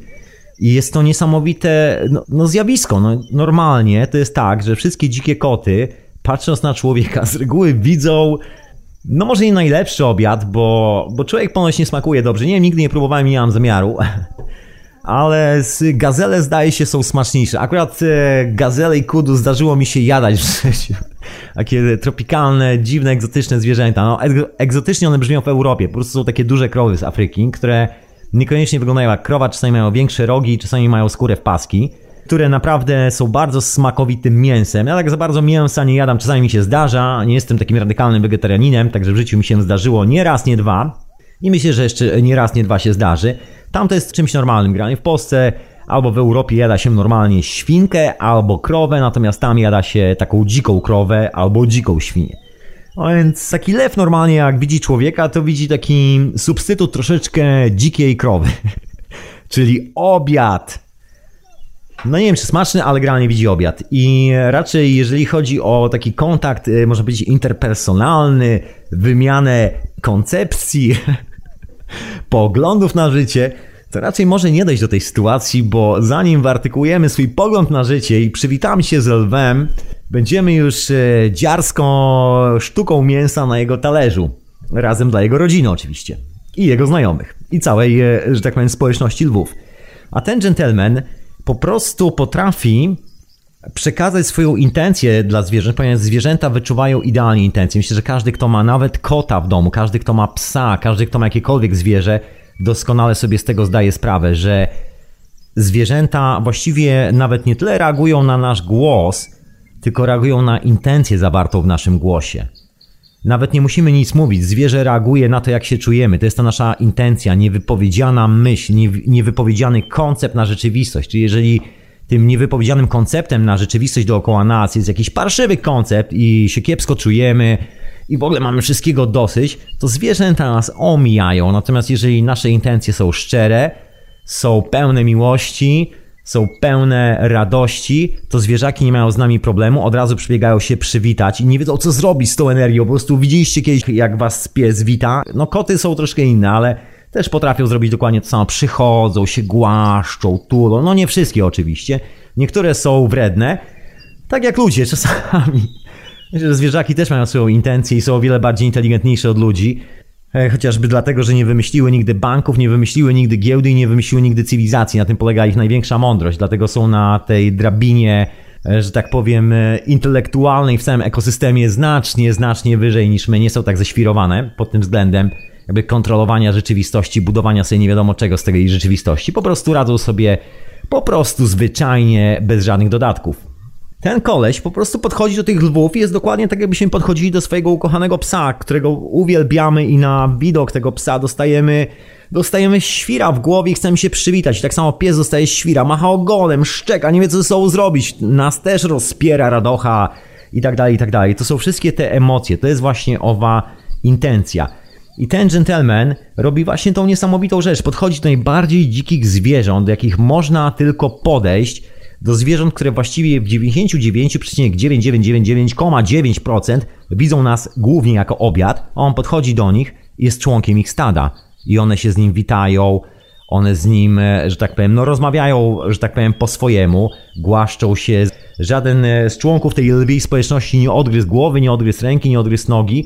To jest taki fenomenalny, no fenomenalny widok, fenomenalne zjawisko. Jest taka dziewczynka, która też się wychowała z dzikimi zwierzakami w Afryce. Też taka słynna historia, nie pamiętam w tym momencie nazwiska. Dokładnie ta sama sprawa. Dziewczyna podchodziła jako sześcioletnie dziecko do najbardziej dzikich bestii i bawiła się z nimi w sposób taki, że wszyscy dookoła stali sparaliżowani i wiedzieli, co się dzieje. Jak sześcio czy tam siedmioletnia dziewczynka potrafi ugłaskać dużego, potężnego lwa, który jest pięć razy większy od niej, właściwie jednym mlaśnięciem paszczy by ją wchłonął jako przekąskę przed obiadem. Niesamowita historia. Jest teraz takie świeże wideo z tym gentlemanem. No niektóre lwy tam są łapane, że tak powiem, z powodów medycznych, leczone i tak dalej, i tak dalej, jak się coś stanie. Jest taka historia, że jest organizacja, która się tym wszystkim opiekuje, żeby nikt nie strzelał za bardzo do tych lwów. Długo by opowiadać. No generalnie czasami lądują w ogrodzeniu, są leczone wtedy i kiedy już terapia jest zakończona, te lwy trzeba wypuścić na zewnątrz. No i właśnie ten człowiek pomaga przy tych wszystkich historiach związanych właśnie z opiekowaniem się zwierzakami, z tymi dużymi kotami. Widziałem ostatni film z tym gentlemanem, wyglądało niesamowicie. Otwiera taką bramkę od takiej dużej zagrody, po której biega taki młody lew i nagle ten lew na jego widok dostaje świra i biegnie do niego. On otwiera tą furtkę taką dosyć sporą, robi sobie takie dwa kroki do tyłu, specjalnie ustawia się tak, żeby ten lew go, że tak powiem, nie przewrócił na ziemię od razu za pierwszym skokiem, a ten lew skacze na niego, łasi się na niego i w ogóle jest niesamowita historia. I to, co widzimy, to widzimy obrazek dwóch fantastycznych przyjaciół, którzy nie mają ani wspólnego alfabetu, ani wspólnego języka. Nawet gdyby chcieli, nie potrafiliby wyartykułować tych treści dokładnie w ten sam sposób. Właściwie jakakolwiek forma logicznej komunikacji, o której nieustannie mówi Noam Chomsky, że to logika odpowiada to wszystko, absolutnie idzie się walić. Cała ta teoria, cała ta koncepcja po prostu nie działa tutaj. Nie ma takiej opcji. A jednak jest coś, co działa, bo ten człowiek ma doskonały kontakt z tymi dzikimi zwierzakami. Tak jak my czasami ze swoimi zwierzakami domowymi zresztą. Niesamowita historia i wszystko właśnie się opiera na tej intencji, bo jest to jedyna rzecz, którą właściwie widzimy, jedyna rzecz, którą e, czujemy. To jest to tajemnicze połączenie ponad podziałami, można powiedzieć. Otóż to. No jeżeli spojrzymy na naszą współczesną cywilizację, to z reguły, no przynajmniej w mojej opinii, jesteśmy mocno otumanieni, chociażby strategiami. To jest ta historia chociażby z polityką i koncepcjami na życie. Nie potrafimy artykułować dobrej intencji. Przynajmniej mamy często jako cywilizacja z tym bardzo poważny problem. W ogóle intencja nie jest czymś takim, co bierzemy pod uwagę. Dla nas najważniejsze jest w tym cywilizacyjnym rozgonieniu i szaleństwie takie logiczne komunikowanie się, czyli ten tu, ten tam, ten siam. Generalnie wysyłamy sobie newsy co na pewno czasami jest ok, bo jest to czasami jakaś ściapka informacji. Ona jest ok granie wtedy, kiedy chcemy, natomiast normalnie nie komunikujemy się w taki sposób za bardzo. Wysyłamy sobie coś z przeszłości. To jest taka komunikacja oparta bardzo mocno na naszym ego tripie, czyli wysyłamy sobie newsa, którego ktoś gdzieś tam e, złożył, poskładał do kupy, wypuścił w świat i w tym momencie my jesteśmy częścią tego dramatu, który gdzieś tam się odbył. No i co? No i właściwie nie ma żadnej komunikacji między nami, jest tylko zgoda na pewien, może być werbalny, logiczny ogląd świata. Taka, no nie wiem, jak dla mnie lipa centralnie. Jest taka konkretna lipa. Znaczy, no nie konkretna lipa, bo lipa to drzewo, a lipa jako drzewo jest naprawdę fantastycznym drzewem. Mam w ogrodzie jedną lipę, także wiem co mówię, bo bardzo ją lubię. Jest rewelacyjne drzewo kochane drzewo, moje własne można powiedzieć. No może nie moje własne, bo właściciela tego domu, ale tak czy siak y, uwielbiam to drzewo. Anyway. Więc my nie wykorzystujemy właśnie owej intencji do komunikacji. To zostało zastąpione przez nasz nieustanny ego trip, gdzie właściwie wszystkie wydarzenia z przeszłości, wszystko to, co już dawno za nami, co właściwie nie gra żadnej roli w naszym życiu, definiuje nieustannie nasz każdy dzień i czasami jest jeszcze gorzej, bo czasami definiuje nas w przyszłości, definiuje nasze jutro i czasami jeszcze bardziej gorzej, jeszcze bardziej paskudniej, bo definiuje nie tylko jutro, ale definiuje nasz sposób widzenia świata na kolejne miesiące, że nagle wbijamy się w jakąś akcję i zaczynamy żyć przeszłością, że ktoś kiedyś coś tam gdzieś, w nas pojawia się jakiś tam lęk, albo jakaś frustracja, albo coś takiego. I właściwie wszystkie te newsy, no może nie wszystkie, ale znakomita część, to właśnie jest przekazywanie sobie takiej frustracji z przeszłości. Także ktoś się poczuł sfrustrowany kimś gdzieś tam kiedyś, bo nie spełniły się jego oczekiwania związane z tym, że on całe życie chciał coś, całe życie, on teraz, on tu pracował, chce to mieć a tu nie ma tego. Więc jedyne co możesz zrobić to poskładać sobie do kupy jakieś newsy, które są równie frustrujące i swoją frustracją zarażać wszystkich dookoła, twierdząc, że ja przesyłam informacje. No nie jest to żadna informacja, jest to tylko i wyłącznie frustracja przesyłana dalej. Informacją jest coś, co robimy aktualnie teraz. Informacją jest coś, co jest konstruktywne, przynajmniej w moim oglądzie rzeczywistości. Informacją jest coś, co pozwala uciec od tego szaleństwa związanego z tym e, potwornym dualizmem i egocentryzmem, który nam się cywilizacyjnie przydarzył. I to jest ta właściwa droga. Czyli informacją może być na przykład, jak sobie zrobić lepsze życie. Niekoniecznie tym, co się wydarzyło wczoraj gównianego i dlaczego mam się tym przejmować. To nie jest żadna informacja, bo Próbowaliście kiedyś zmienić świat, cofając się do tyłu? No właśnie. Nikomu się jeszcze nie udało. No to jak to jest możliwe, że, że to się uda kiedykolwiek, prawda? No normalna historia, że życie w przeszłości jest życiem w przeszłości. Nie da się zmienić przeszłości. To jest słynne powiedzonko, które ma chyba, zdaje się, setki lat, że nie ma co płakać nad rozlanym mlekiem. Co najwyżej można wziąć szmaty i posprzątać podłogę i to wszystko. Natomiast tak czy siak trzeba pomyśleć o nowym mleku. Albo o tym, jak je zorganizować. I to jest właściwie sedno informacji, którą powinniśmy właściwie sobie podawać. Jak sobie zorganizować sprawy tak, żeby działały, a nie tak, żebyśmy wiecznie się zajmowali tym, co się wydarzyło wczoraj, tym, co się wydarzyło przedwczoraj i kiedyś tam, kiedyś tam. Historia jest bardzo ważną rzeczą, bo historia uczy nas tego, czego nie robić, co jest e, toksyczne. To jest to doświadczenie, które mówi o tym, że jak źle wycelujemy młotek, to przywalimy sobie w palce. I bez tego doświadczenia byłoby ciężko przybijać gwoździe, bo za każdym razem byśmy sobie tłukli po palcach. Chociaż jest tu też inna definicja, którą ja wolę o wiele bardziej. Jest taki troszkę koncept z boku, który, no tak jak wspomniałem, mi pasuje o wiele lepiej. Myślę, że to jest klucz całej sprawy. Chodzi o to, o, o nasze poczucie bólu ponieważ konsekwencje związane z naszymi intencjami są mocno zbijane przez tą cywilizację. Wszystkie sprawy, które nas z reguły dotyczą, są bardzo mocno związane z tym logicznym poglądem na rzeczywistość, czyli ze strategią, mówiąc w skrócie. No i ta strategia, że tak powiem, nie dotyczy nas czysto, można powiedzieć, na planie fizycznym, w aspekcie fizycznym. Jak coś spieprzymy, no to spieprzymy, no to czekamy na moment, kiedy to wyjdzie, kiedy okej, okay, powiem spieprzymy, okej, okay, dobra, dobra, poszło i, i ten. Było. Coś w tym stylu. Z młotkiem jest troszkę gorzej. Jak spieprzymy, to sobie walniemy tym młotkiem po palcach i od razu nas boli. I to jest taka lekcja, którą dostajemy natychmiast. Z karmą jest troszeczkę gorzej u niektórych ludzi, bo niektórzy twierdzą, że ich to w ogóle nie dotyczy, że każde gówno, które zrobią, można zamieść pod dywan i sprawa, sprawa jest w ogóle załatwiona. Ja się tutaj, że tak powiem, nie zgadzam z takim pomysłem na rzeczywistość. Inna sprawa, że nigdy w życiu nie widziałem, żeby że tak powiem, to co człowiek robi nie wróciło do niego. Zawsze to, co mi się udaje, zdarza obserwować w życiu, to jest dokładnie ta sama historia, czyli dostajemy z powrotem to, co zrobiliśmy wcześniej. Mówiąc w takim eleganckim skrócie, to, co przydarza nam się dzisiaj, jest dokładnie tym, co zrobiliśmy wczoraj, tudzież to, co przydarzy nam się jutro, jest dokładnie tym, co robimy teraz. Tak bardzo oględnie to ujmując. No i to otumanienie, które dzisiaj mamy, jest kompletnie na kontrze właśnie do owej intencji. Właściwie cała nasza cywilizacja, jeżeli się tak przyjrzeć na newsy, na to, co my nazywamy informacją, to jest życie w przeszłości. I grzebanie ciągle w niej, ale takie bezrozumne, bo właściwie nie zajmujemy się wyciąganiem jakiegoś wniosku, który jest konstruktywny, tylko zajmujemy się komentowaniem przeszłości. To jest taki klasyczny numer. Z komentowania przeszłości nie wiem, czy cokolwiek kiedykolwiek komuś wynikło, wyniknęło lub cokolwiek się wydarzyło z tej okazji. Nie sądzę. Nikt z nas nie może cofnąć się w przeszłość, nie może naprawić swoich starych błędów i tak dalej, i tak dalej. Po prostu zrobiliśmy te wszystkie błędy.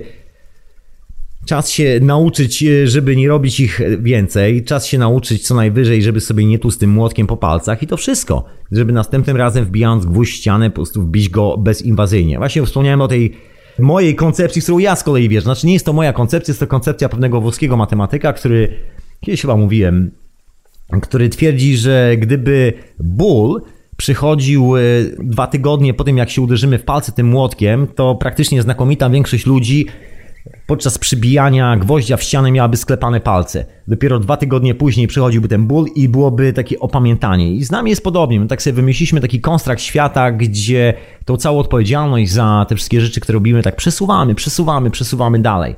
Zresztą co to dużo mówić, obejrzyjmy się jak wygląda współczesna cywilizacja. Kupujemy produkty, które są produkowane w krajach tak zwanego trzeciego świata, a są to w większości, moi drodzy, co tu dużo mówić, przymusowe obozy pracy i to takie koncentracyjne obozy pracy. Chiny, Malezja, Tajlandia. Są kraje, w których oczywiście nie ma oficjalnie stanu wojennego, ale tam wszędzie rządzi armia. Wszędzie jest bardzo policyjny ustrój. Nawet taka Jamajka jest bardzo policyjna od tej strony, jeżeli jest się blisko ośrodków władzy. Wszystkie tego typu historie. I my troszkę tak odsuwamy to od siebie, żyjemy tym swoim fajnym życiem tu i teraz i właściwie zakładamy te fajne buty, te fajne ubrania, nie zdając sobie zupełnie sprawy z tego, jaka jest cena płacona przez ludzi, którzy muszą to wyprodukować dla nas. Nie chcą produkować, tylko muszą, bo nad nimi stoi facet z przeładowanym karabinem automatycznym i jeżeli tamten e, nie wykona jego rozkazu, to dostanie serię po plecach i tak się cała historia kończy. Także nie jest to kwestia wyboru, to jest kwestia tego, że mamy grupę ludzi, która jest e, kompletnie parszywa i zmusza gdzieś tam ludzi na drugim końcu świata, z którymi my nie mamy komunikacji, bo nie czytamy ich myśli, bo nie widzimy, co się tam dzieje. Jeżeli już tam lądujemy, to tylko jako turyści na takich specjalnie wydzielonych plażach, które są specjalnie dla białych turystów z Ameryki, Europy, tak zwanego cywilizowanego świata i nie zdajemy sobie nawet sprawy, że facet, który nam podaje drinka, generalnie trzęsie się troszeczkę ze strachu, bo jak nam krzywo poda drinka albo my złożymy jakąś skargę na niego, to w tym momencie on traci wszystko. No może nie zostanie aresztowany i nie pójdzie do więzienia, ale właściwie cała egzystencja jego rodziny zależy dokładnie od tej gównianej pracy, którą ma i musi nam z uśmiechem, z przymusem podawać tego drinka, bo jak nie, to teoretycznie zdechnie z głodu i straci dach nad głową. Nam się o tym nie mówi. My myślimy, o jaki przyjemny człowiek, jak miło, że taki zadowolony, lokalny mieszkaniec ofiarowuje nam drinka. On nam właśnie nie ofiarowuje, on jest zmuszany przez ten cały system, bo najchętniej to zająłby się swoim własnym życiem, ale no my o tym nic nie wiemy. Jesteśmy, że tak powiem, trzymani w izolacji, a nawet jeżeli nie my jesteśmy trzymani w izolacji poprzez ogrodzenia tych wszystkich osiedli ogrodzonych, tych wszystkich kompleksów zamkniętych tylko dla bogatych ludzi z tak zwanego cywilizowanego świata, którzy chcą odpocząć od zgiełku cywilizacji. No właśnie, my tego po prostu nie widzimy, a tam jest zupełnie drugie życie na kontrze, zupełnie inne życie bym powiedział. Jasno i wyraźnie, że tak powiem, manifestuje ta kwestia tych intencji, że my właśnie nie mamy żadnych intencji, żeby, żeby coś z tym zrobić, bo my właśnie lądujemy w tym miejscu, i dalej procesujemy tą naszą rzeczywistość, tą naszą cywilizację, która polega na tym nieustannym życiu w przeszłości, na tym, że nawet siedząc w tym kurorcie, czasami ktoś włączy telewizor albo weźmie gazetę do ręki po to, żeby przeczytać jakiś news, który komentuje przeszłość, która i tak ma gówno do powiedzenia, jeżeli chodzi o to, co się dzieje teraz, o to, co się wydarzy jutro. To jest po prostu przeszłość. I tak oto zdefiniowani tą przeszłością tworzymy swoją przyszłość. Jest taki fenomenalny paradoks tego współczesnego świata, w którym żyjemy. Ja tu bardzo naprawdę uwielbiam tą e, sentencję Marshalla McLuhana, który mówi, że nasza cywilizacja przypomina e, jakiegoś zwariowanego kierowcę, który knie, pędzi w samochodzie po autostradzie, dociskając do oporu pedał gazu, żeby wycisnąć jak najwięcej z tej maszyny i używa do tego wszystkiego lusterka wstecznego. Jest bardzo ryzykowna opcja. I tak właśnie robimy z naszą cywilizacją. To jest taka piękna ilustracja, która opowiada, jak daleko jesteśmy z tymi swoimi intencjami, gdzie właściwie tak naprawdę się podziały nasze intencje. One gdzieś tam zniknęły, w ogóle nie chcemy ich używać, ponieważ gdybyśmy musieli użyć tych intencji, no byśmy musieli przejrzeć w pewnym momencie na oczy i zobaczyć zaraz, przecież ten facet, który nam podaje tego drinka w tym kraju trzeciego świata, wcale nie robi tego za bardzo dobrowolnie, on wolałby robić coś zupełnie innego. On nam tego nawet nie może powiedzieć. Po prostu jest zmuszony do takiej sytuacji i właściwie ta nasza rzeczywistość, która polega na tym, że komentujemy historie, które się już dawno wydarzyły, na które nie mamy żadnego wpływu, definiuje jego życie. To jest taki paradoksalny, no i troszkę przerażający, nawet nie trochę, tylko mocno przerażający obrazek tej całej historii. No właśnie. No właśnie, i gdzie tu mieszka ta cała intencja? No bo tak, widać, że nie ma tego wspólnego poziomu intencji pomiędzy, pomiędzy nami jako gatunkiem. Czasami niektórym z nas udaje się wyskoczyć e, poza te całe szaleństwo związane właśnie z procesowaniem swojego życia i mieszkaniem w krainach, które nigdy nie istniały, czyli w kraju o nazwie wczoraj i kraju o nazwie jutro. No i ci ludzie nas zaskakują. Za każdym razem, kiedy widzimy takie zjawisko, coś, co jest esencją, takim chyba najbardziej naturalnym procesem komunikacyjnym na tej planecie, jesteśmy zszokowani, jak to się dzieje kiedy widzimy tego człowieka, który się bawi z lwami, kiedy widzimy to dziecko, które też, że tak powiem, ogarnia te potężne, dzikie bestie i nikt nikogo nie zjada, jesteśmy w szoku. Jak to możliwe, że to się dzieje? Jak to możliwe? Przecież nie ma tego w newsach z przeszłości, tego nikt nie komentował. Jak to nie komentował? Nie ma tu nic do komentowania właściwie. No bo po co tu komentować? Tu jest intencja, to jest ta esencja. No ale y, za bardzo nie chcemy tego widzieć, bo też y, za bardzo nie chcemy wiedzieć, gdzie mieszka ta intencja. O właśnie. Tak cywilizacyjnie. No szczęśliwie to się troszeczkę zmienia i świat się dosyć mocno kurczy, także dociera do nas informacja, ta prawdziwa informacja, jak wygląda rzeczywistość tu i teraz, czym jest ten świat dookoła nas, że to nie jest news z wczoraj, który nas definiuje dzisiaj i zdefiniuje nasze jutro, tylko że to jest coś, co robimy teraz, bo wszystko już się wydarzyło, a teraz tylko to realizujemy i stąd się to wszystko bierze. No ale pozwólmy sobie w tym wszystkim na odrobinę muzyczki w tym gadaniu. Także chwila relaksu, a wy oczywiście słuchacie Radia na Fali, jak najbardziej. Ja na imię Tomek i jak chcecie zadzwonić to radionafali.com na Skype'ie i to tyle. A zatem muzyczka. It don't matter who you know, cause this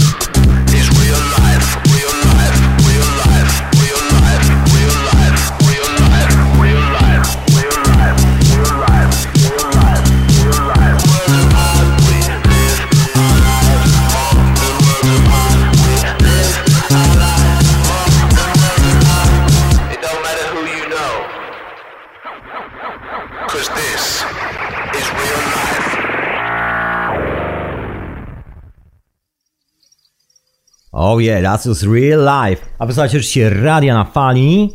Radia na Fali retransmitowanego też w Radiu Paranormalium. Ja tu se specjalnie dzisiaj mam taką książkę przy sobie, która ma już chyba prawie 60 lat. Jak sobie taki, taki fragmencik z tej książki, który dotyczy koncepcji właśnie związanej z ową intencją, która funkcjonuje w buddyzmie. Jest taka bardzo ciekawa rzecz, nazywa się to forma wyrazu właściwie w buddyzmie. No, tłumacząc na polski. Można tu się jak zwykle kłócić o definicję i poprawność słów, które to nazywają. To taki klasyczny problem. Tymczasem mam telefon, także poczekam jeszcze chwilę i odbieram tutaj telefon od słuchacza.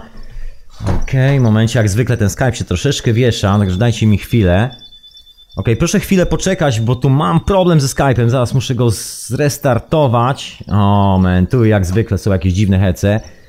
Także panie prawny, proszę dać mi chwilę czasu, bo tu Skype mi świruje i już e, go restartuję i pan się może śmiało wdzwonić. No czasami bywa tak, że są problemy techniczne. Po tym jak Microsoft wziął się za poprawienie tego oprogramowania, wyszło tak jak systemem operacyjnym. Bill Gates chyba za bardzo i jego kumple nie mają chyba nic, nic za bardzo do zaoferowania, bym powiedział, poza psuciem.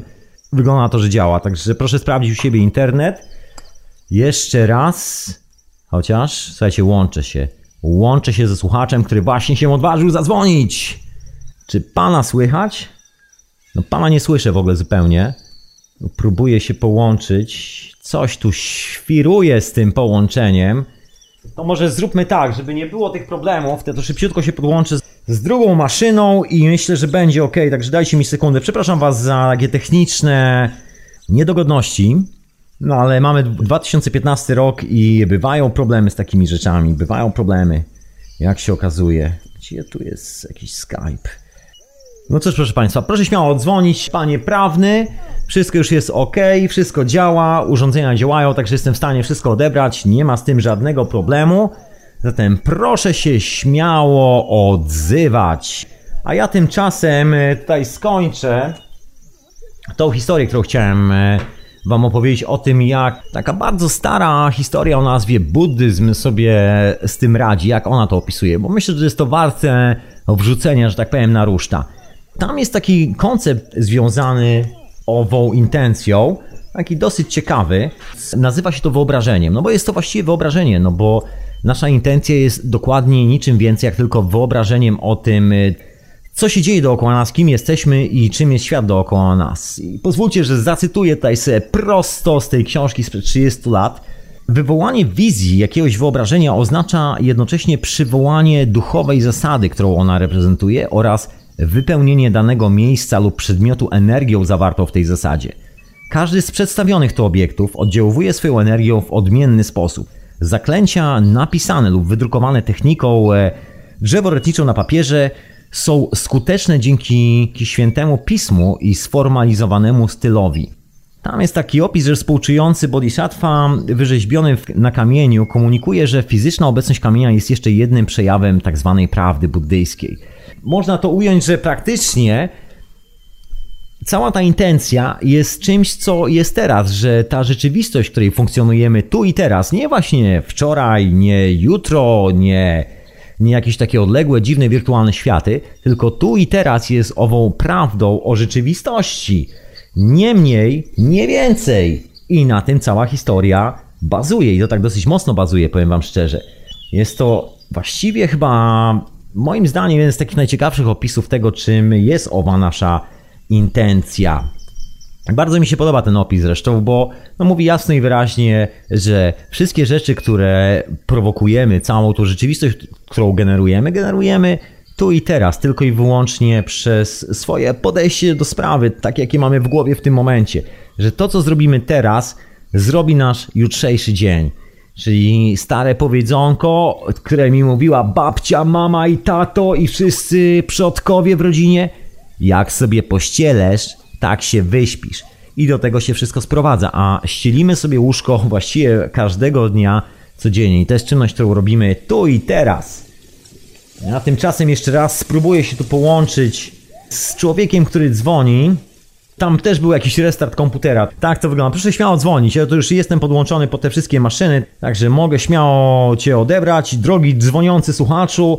Okej. Okay. Halo, halo, witam serdecznie. E, jak możesz się zrobić troszeczkę głośniej, byłoby idealnie. Ja też Ciebie tutaj zrobię troszeczkę głośniej.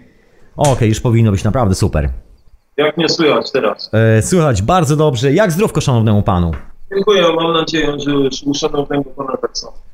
Doskonale. Słuchaj, wrzucaj swoją refleksję właśnie. Co ty myślisz o tej intencji? Jakie jest twoje podejście do tego? Ja przede wszystkim e, co do intencji uważam, że zbyt wiele przypisujemy osobiście jak gdyby nam, pomimo, że jesteśmy wychowani, wychowani w danym systemie, jesteśmy e, Y, od małego uczeni, co powinniśmy, a co nie, jest nam to narzucane. To jest jedna rzecz. Następna rzecz co do tego, że gdzie indziej jest gorzej, a tu niby jest tak dobrze i tak dalej. Nie zgodzę się z tym do końca. No, tego to nie y, powiedziałem. Tego to nie powiedziałem. Tu proszę takie hold on, hold on zrobić. Tego nie powiedziałem. Wszędzie jest różnie. No ja rozumiem, ja rozumiem, że tego nie powiedziałeś z siebie, mówię to tak teoretycznie bardziej niż w formie akurat osobistej tutaj. Ale tutaj chodzi o to, że jeżeli weźmiemy projekt Disclosure, tak, czyli że projekt ujawnienia, mhm. jeżeli weźmiemy później film, który się ukazał Tribe, czyli że wzrost.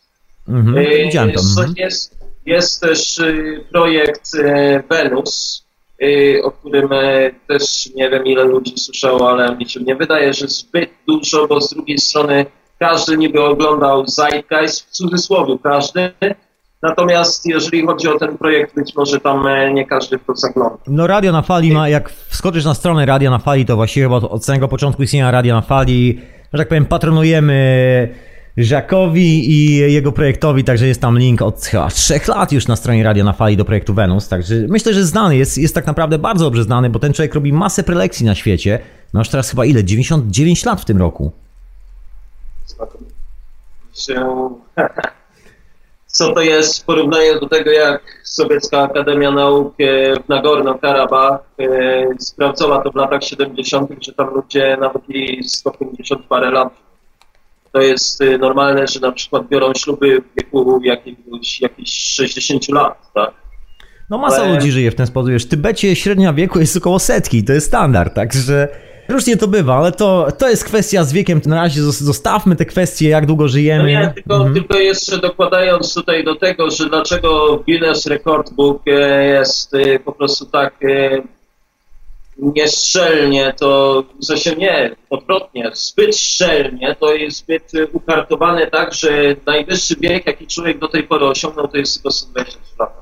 No ale wracając, wracając y, do tego postrzegania i do tych intencji, mhm. a więc jeżeli y, my y, jesteśmy ułożeni w jakiś tam sposób od dziecka i nie zastanawiamy się nad racjonalnością tego, w jaki sposób myślimy i co jest właściwie naszym myśleniem, a co jest narzuconym z góry, jeżeli nie analizujemy tego typu spraw, no to w takim razie jak można powiedzieć, że nasze intencje są naszymi? Teraz yy, wracając do tych, yy, do tych yy, układów y, karmicznych, z tego co ja wiem, to jeżeli dusza się nie zgodzi na to, to żadnej tam, y, żadna karma nie zostanie wykonana. No, to jest nasza spekulacja, tak? Nie opieramy się na spekulacji. Ale jest coś bardzo znamiennego, co się nazywa, e, to jest nawet po polsku, można sobie zobaczyć na YouTube, to jest e, życie pomiędzy życiami, to są hipnozy były robione, przez ekspertów. E, Tych ekspertów nie ma za dużo aktualnie na świecie, może jest ich góra kilkadziesiąt. I to jest, co się dzieje z duszą człowieka pomiędzy życiami. Nie, czy są przeszłe, zeszłe życia i tak dalej, były życia, bo to wiadomo, że są. Natomiast co jest pomiędzy, to jest sprawa y, bardzo interesująca, co się właśnie wtedy dzieje i wygląda na to, że dusza może sama decydować, do jakiego ciała wejdzie, jaka będzie, y, jakie będzie to życie, czy chce je przeżyć i tak dalej. Z tą karmą to jest taka sprawa, moim zdaniem, dosyć tutaj w takim razie, jeżeli by to, a te, te sprawy się potwierdzają, tak? A czy tu powiem Ci szczerze, się zgadzam absolutnie z Tobą, że sami wybieramy, gdzie wylądujemy z powrotem, ale nasz wybór jest determinowany. Chcia- Chciałem się cofnąć do tego, co powiedziałeś wcześniej, mianowicie o tej informacji, którą takiej werbalnie pozyskiwanej o cywilizacji w świecie dookoła nas. Moim zdaniem jest to lipa i ta lipa jest e, bardzo łatwa, że tak powiem, do obalenia. A już Ci mówię jak. Słuchaj, czy swoją dziewczynę, kobietę, z którą jesteś, wiesz, ludzi, których kochasz, przyjaciół i tak dalej, poznałeś na zasadzie werbalnej, czy po prostu był taki impuls i mówiłeś, wow, that's the my man, albo to jest ta kobieta. Rozumiesz, to nie jest werbalne, nie ma tu ani grama logiki, to nie jest coś, czego możesz się nauczyć, możesz to tylko poczuć, to jest intencja. Nie ma tu ani grama cywilizacyjnych historii, nawet jakbyś się z nią nie dogadywał, jakbyście byli z odmiennych światów, to i tak czujecie, to się czuje, to jest intencja, to jest coś o wiele głębiej, to nie ma nic wspólnego z logiką. Ja myślę, że ta logika, tak to nazywamy w dzisiejszych czasach, jest mocno przecenianą historią właściwie odpowiada w dużej mierze za potężną ilość patologii, w której funkcjonujemy, bo próbujemy w jakiś patologiczny sposób opisać mechanizmy, których właściwie nie rozumiemy, a, a nawet jeżeli rozumiemy, to powinniśmy się przyjrzeć skąd się biorą te mechanizmy. One są na poziomie, no moim zdaniem, emocjonalnym, a nie na poziomie takim, że wiesz, ktoś napisał książkę, podał dalej, ktoś przeczytał wzór i zrozumiał i się zakochał. No, Na ile intencja w takim razie, która, pardon, na ile intencja, która jest genetyczna, na ile intencja, która jest, e, załóżmy w cudzysłowie, nazwijmy to tak duchowa, a na ile intencja, która jest, e, którą się nauczyliśmy od dziecka i tak dalej. To tu są przynajmniej już trzy rzeczy wchodzą w grę. Ja myślę, że jest jedna intencja, jest e, zawsze taka sama. Intencji się nie uczymy. To jest coś, co po prostu mamy w sobie. To jest to miejsce, gdzie tak naprawdę mieszkamy. To jest to miejsce, które tak naprawdę manifestujemy. Ono później przybiera różne formy, ale to już są tylko formy. No, przynajmniej taka jest moja opinia, to nie trzeba się z nią absolutnie zgadzać.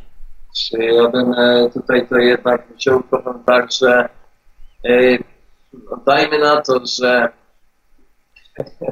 czy wziąć dosłownie słowo intencja, czy wziąć to jako, jako coś, e, jakąś e, energię, którą przesyłamy. To, jedno i to samo, to jest e, dokładnie, to, tu nie ma rozróżnienia właśnie.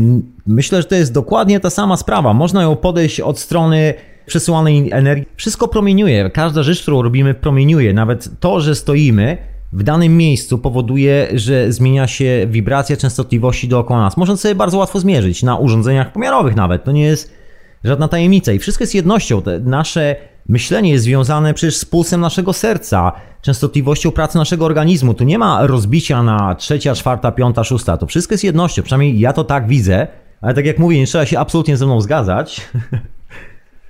Czy ja, ja to widzę następujące, jeżeli od dziecka mamy mówione, że coś jest złe i tak dalej, i później się nastawiamy odpowiednio wobec tego i mamy odpowiednie intencje wobec danej rzeczy czy osoby, coś takiego, to, to są intencje, które nie my sobie sami wybraliśmy, ale które nam są jak gdyby wepchnięte. No, ja Teraz- właśnie nie nazywam tego, tu chciałem, przepraszam, że ci tak przerywam, ale nie nazywam tego intencją. To jest właśnie to, jeżeli się czegoś uczymy, to jest świat werbalny. Ktoś nam mówi o tym, że to jest złe, a to jest dobre. To nie jest kwestia tego, że czujemy. To jest ktoś, kto nam powiedział. I ktoś nam zamanifestował taki logiczny porządek świata, natomiast nie ma to nic wspólnego z intencją. To jest tak jak małe dzieci, które ściągają z siebie ubranka, bo naturalnie są żywymi istotami i zaraz po urodzeniu chcą być dokładnie w tym samym stanie. To jest klasyczny numer, rozumiesz? My się dopiero z latami uczymy, że właściwie ubrania, ta cywilizacja, jak mówiłam, że nie, nie, że mamy trzymać gacie na, na, wiesz, na tyłku, no nie?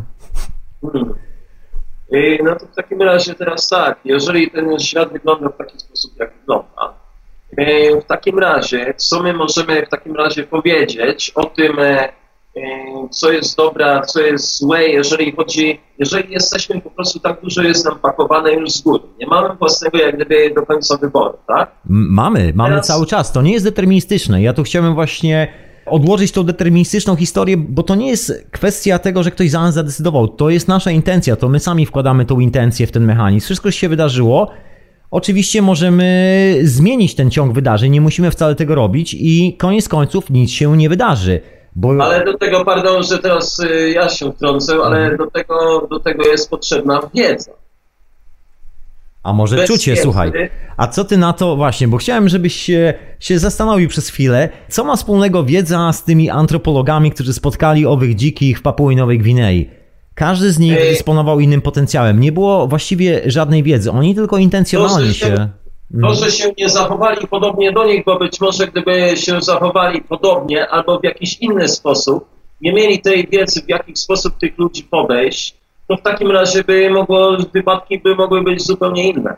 No wiedza jak wiedza, no jest to jakaś tam wiedza, ale to myślę taka normalna rzecz. No idziesz nad rzekę, ludzie spotykają się nad rzeką, bo każdy korzysta z rzeki. To nie jest kwestia logiki, tylko kwestia intencji, tak samo jak z tymi zwierzakami. Przecież z lwem się nie dogadasz, nie ma połączenia logicznego. Ale trzeba coś na temat lwa wiedzieć? Czuć. Nie możesz nic wiedzieć na temat lwa, no bo czego się możesz dowiedzieć na temat No lwa? Przecież żaden... że, że nie trzeba do niego podejść i bijąc bęben albo próbować y, tak y, dla śmiechu po prostu skoczyć sobie na niego i cześć jak się masz i coś w tym stylu. O, Słuchaj, żeby... Mhm, Wiem o co ci chodzi, no ale tu mamy kolejny przykład, który jakby obala ten koncept, o którym mówisz, czyli tą małą dziewczynkę, która miała tam 5-6 lat czy 7 lat i nie miała absolutnie żadnej wiedzy, bo właściwie, no jak wiesz, no nie ma żadnej wiedzy, po prostu intencjonalnie podchodziła do dużych kotów, po prostu czuła się dobrze z tymi zwierzakami i te zwierzaki czuły się dobrze z nią. To nie jest kwestia logicznego kontraktu y, z Ale to rzeczywistością. jest, to jest jeden przykład, a inne dziecko, dajmy na to, zostanie dosłownie zagryzione. Wiesz co, może Bo inne dziecko... będą głodne, bo akurat Może. będą, Może. inny zapach będzie miało i tak dalej. No. A może kwestia intencji, może inne dziecko zostanie właśnie wychowane w ten sposób, że ktoś mu powie, że musi myśleć o tym logicznie. I e, ten moment, kiedy twoja intencja się przez kilka sekund zawaha, jest już po tobie, bo zwierzęta wyczują, że w tym momencie tracisz kontakt z nimi, tracisz kontakt z tą, e, z tym elementarnym alfabetem, którym się komunikują wszystkie żywe istoty. My z roślinami, rośliny z nami, ze zwierzętami, wszystko dookoła. I nagle, kiedy tracisz Ale- kontakt ale z tym, koniec. to. Jeżeli, jeżeli wszystko jest intencją, to w takim razie e, jak to wygląda, że, że właściwie wszystko dookoła nas jest pustką i właściwie nie wiadomo, czy, czy to wszystko w ogóle w taki sposób istnieje, czy w ogóle w jakiś sposób my istniejemy i te rzeczy dookoła nas, No, tak? wiesz, czy jest pustką, to bym się tak zastanawiał, bo to jest takie bardzo dosłowne potraktowanie, znaczy... No, Chodzi tutaj o intencję, tak? Czyli, że jeżeli ja mam intencję, dajmy na to, żebym miał taką intencję zrobić ten świat, y, y, dajmy na to spojrzeć na niego, y, nie, żeby, żeby na przykład, żeby mógł ręką, rękę przełożyć przez ścianę, tak? Pomachać Mhm. po drugiej stronie i z powrotem ją wyjąć. Ale to jest, wiesz co, taka egocentry... Poczekaj, ale wiem o co ci chodzi i tu już, już ci odpowiadam. Skąd się bierze pomysł na przełożenie ręki przez ścianę? Czy masz ku temu jakiś cel? To nie Ale jest intencja. o To, o czym mówisz, to, o czym mówisz, to absolutnie nie ma nic wspólnego z intencją. To jest twój logiczny konstrakt, który opiera się dokładnie na tym, że chcesz przycisnąć rzeczywistość do takiego momentu, żeby ją kontrolować do oporu. To jest egoizm, egocentryzm.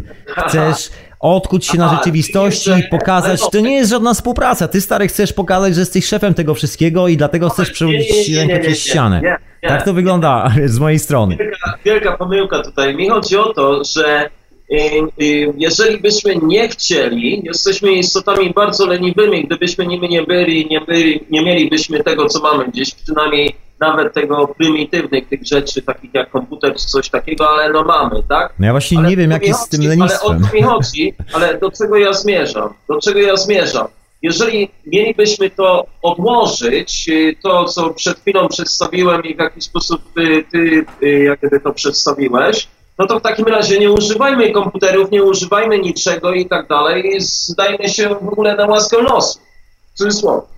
Ale to nie jest łaska, to my się i tak zdajemy na łaskę losu. I tak e, mieszkamy na kawałku skały, która zasuwa w kosmosie z niesamowitą prędkością. Mimo wszystko kontrolować. No, ja tak nie za bardzo, wiesz. Nie chcę mi się No za bardzo ale, i... ale jeżeli, jeżeli to przedstawiłeś, że to jest egoistyczne, to co ja te przed chwilą chciałem e, e. To nie jest dowód na intencję, słuchaj. To nie jest. Intencja jest, jest językiem. Intencja jest tą właściwie prawdziwą informacją. Rozumiesz? Taka jest rola To nie intencji, a nie, a nie kwestią przestawiania wszystkiego dookoła. Indianie mają świetne powiedzonko, że jeżeli nie musisz podnosić kamienia, który mijasz po drodze, to tego nie rób. Podnieś kamień tylko wtedy, kiedy naprawdę jesteś zmuszony. Jeżeli ten kamień tu leży, to nie przez przypadek i niech on tu będzie. To jest kwestia rozumienia tego, że jesteśmy wspólnym ekosystemem, wspólnym, wspólną rzeczywistością. To nie polega na tym, że my jesteśmy na górze i ty musisz przełożyć teraz rękę przez ścianę i udowodnić coś. To na tym nie polega. No ale to tak jest teraz, teraz, teraz, gdyby tak miało być i tak dalej, to po co się udoskonalać e, w jakiś sposób, to żyjmy nadal e, w jaskiniach. No wiesz co, no ja myślę, że ludzie, którzy mieszkają w dżungli i mieszkają w kilku innych miejscach, robią często lepszą robotę dla naszej cywilizacji, szczególnie ci, którzy mieszkają w dżungli aktualnie, niż ci, którzy żyją w wieżowcach. Bo ci wszyscy, którzy żyją w wieżowcach są kompletnie popieprzeni już od, y, wiesz, nadmiaru kolekcjonerstwa, kasy i ambicji życiowych. Dostają w pewnym momencie takiego pierdolca, że Ale albo skaczą z okna, jest- albo jadą do Amazonii i się leczą z tego za pomocą ayahuaski, rozumiesz? To jest taka elementarna sprawa i gdyby nie ci ludzie, gdyby nie to, że oni mieli dobrą intencję, ich intencją było nie dociskanie tak jak ty, że chcesz przełożyć rękę przez ścianę i wybudujesz cywilizację, która pozwoli ci, wiesz, założyć specjalny strój i to zrobić, albo w jakikolwiek inny sposób.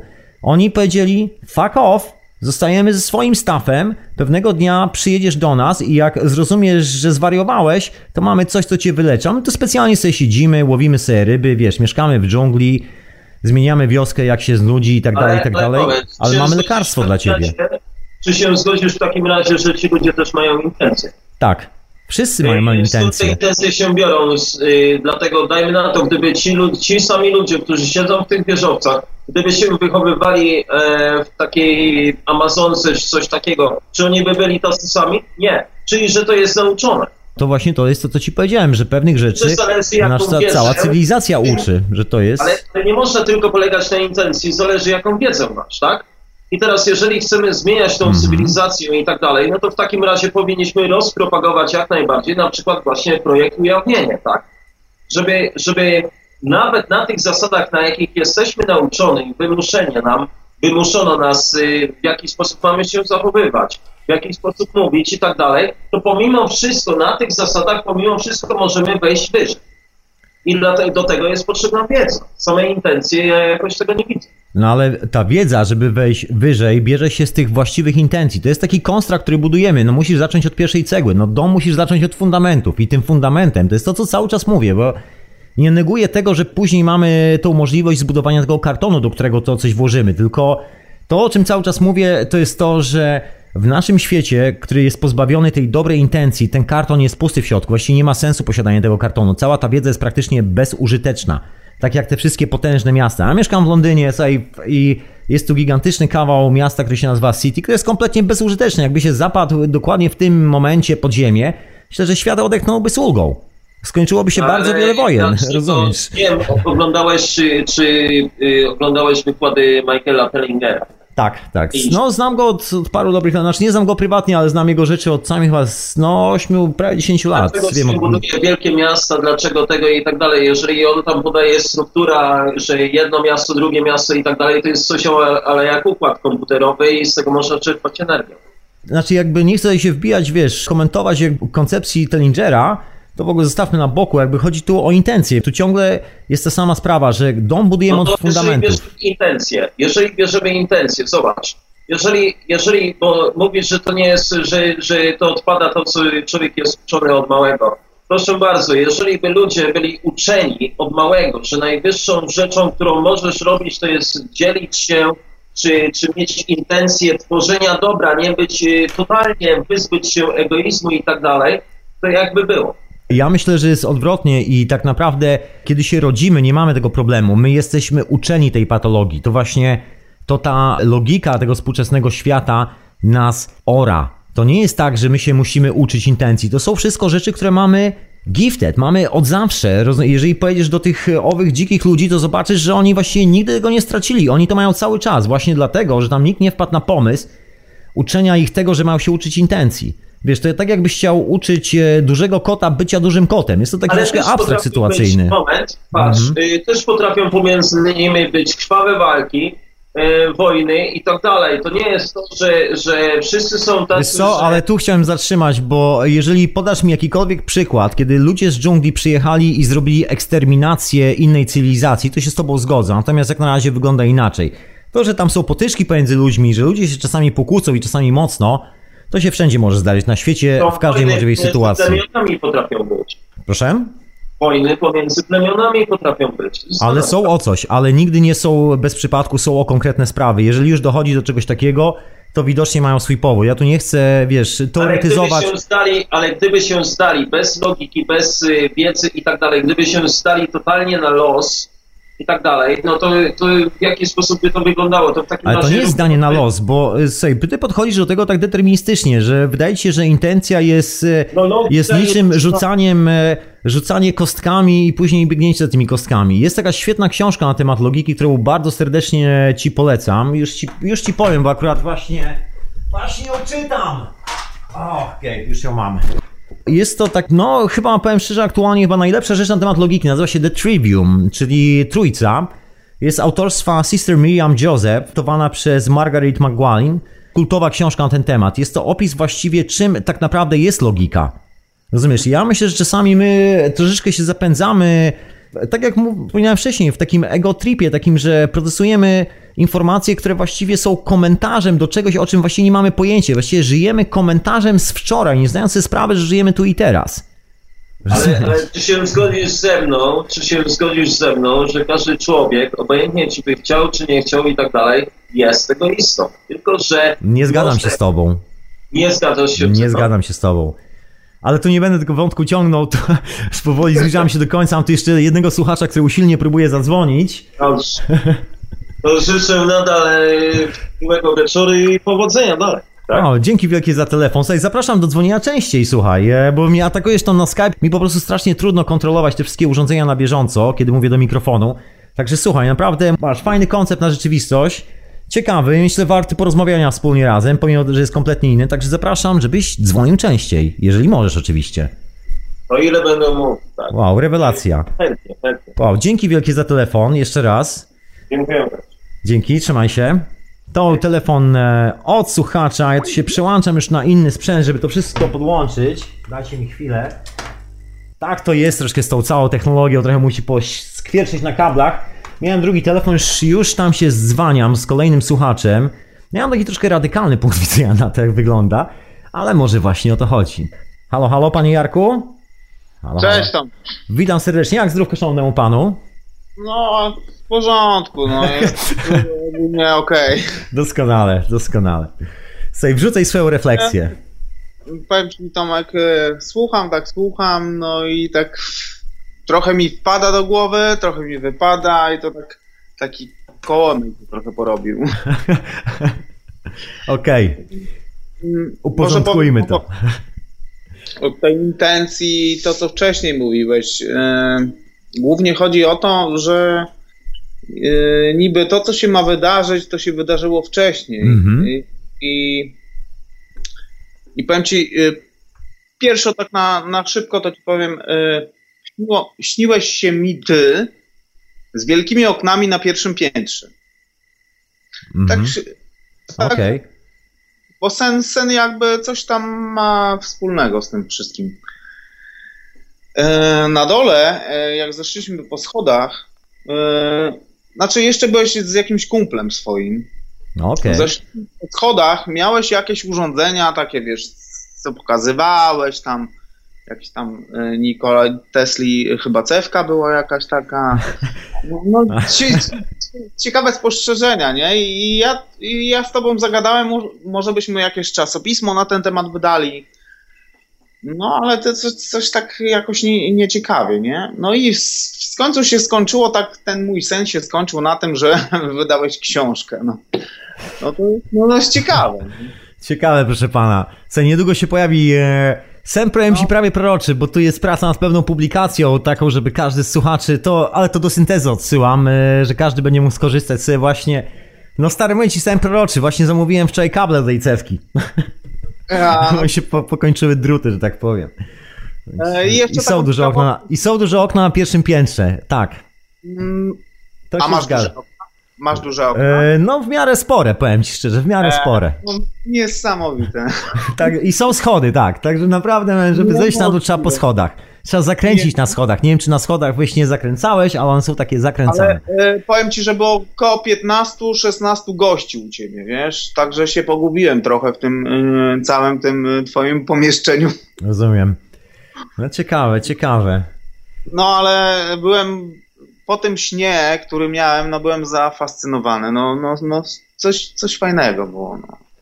A druga sprawa dzisiaj, e, dzisiaj tak byłem z małym swoim 6 lat ma. Wow. Masz mi kosmitę mówi tak. małego. E, I on mi mówi tak, mówi weź mi włącz e, tego pana Tomka, który tak fajnie mówi. Jego tylko ściszej tam czasami, bo ja wiesz, używam języka nieparlamentarnego czasami i nie chciałbym, żeby później twój brzdąc w przedszkolu powie... zauważyłem, że wspomniałeś, żeby odsunąć dzieci. Tak, tak. e, Wiem, wiem, że ludzie słuchają z, z brzdą... Wiem, że dzieciaki też tego słuchają. Tak się dowiedziałem jakiś czas temu i Latek słuchał dzisiaj. Także. mam nadzieję, że odsunąłeś od głośnika w odpowiednim momencie. Ale nie, nie tej audycji akurat. Okej, to dobrze.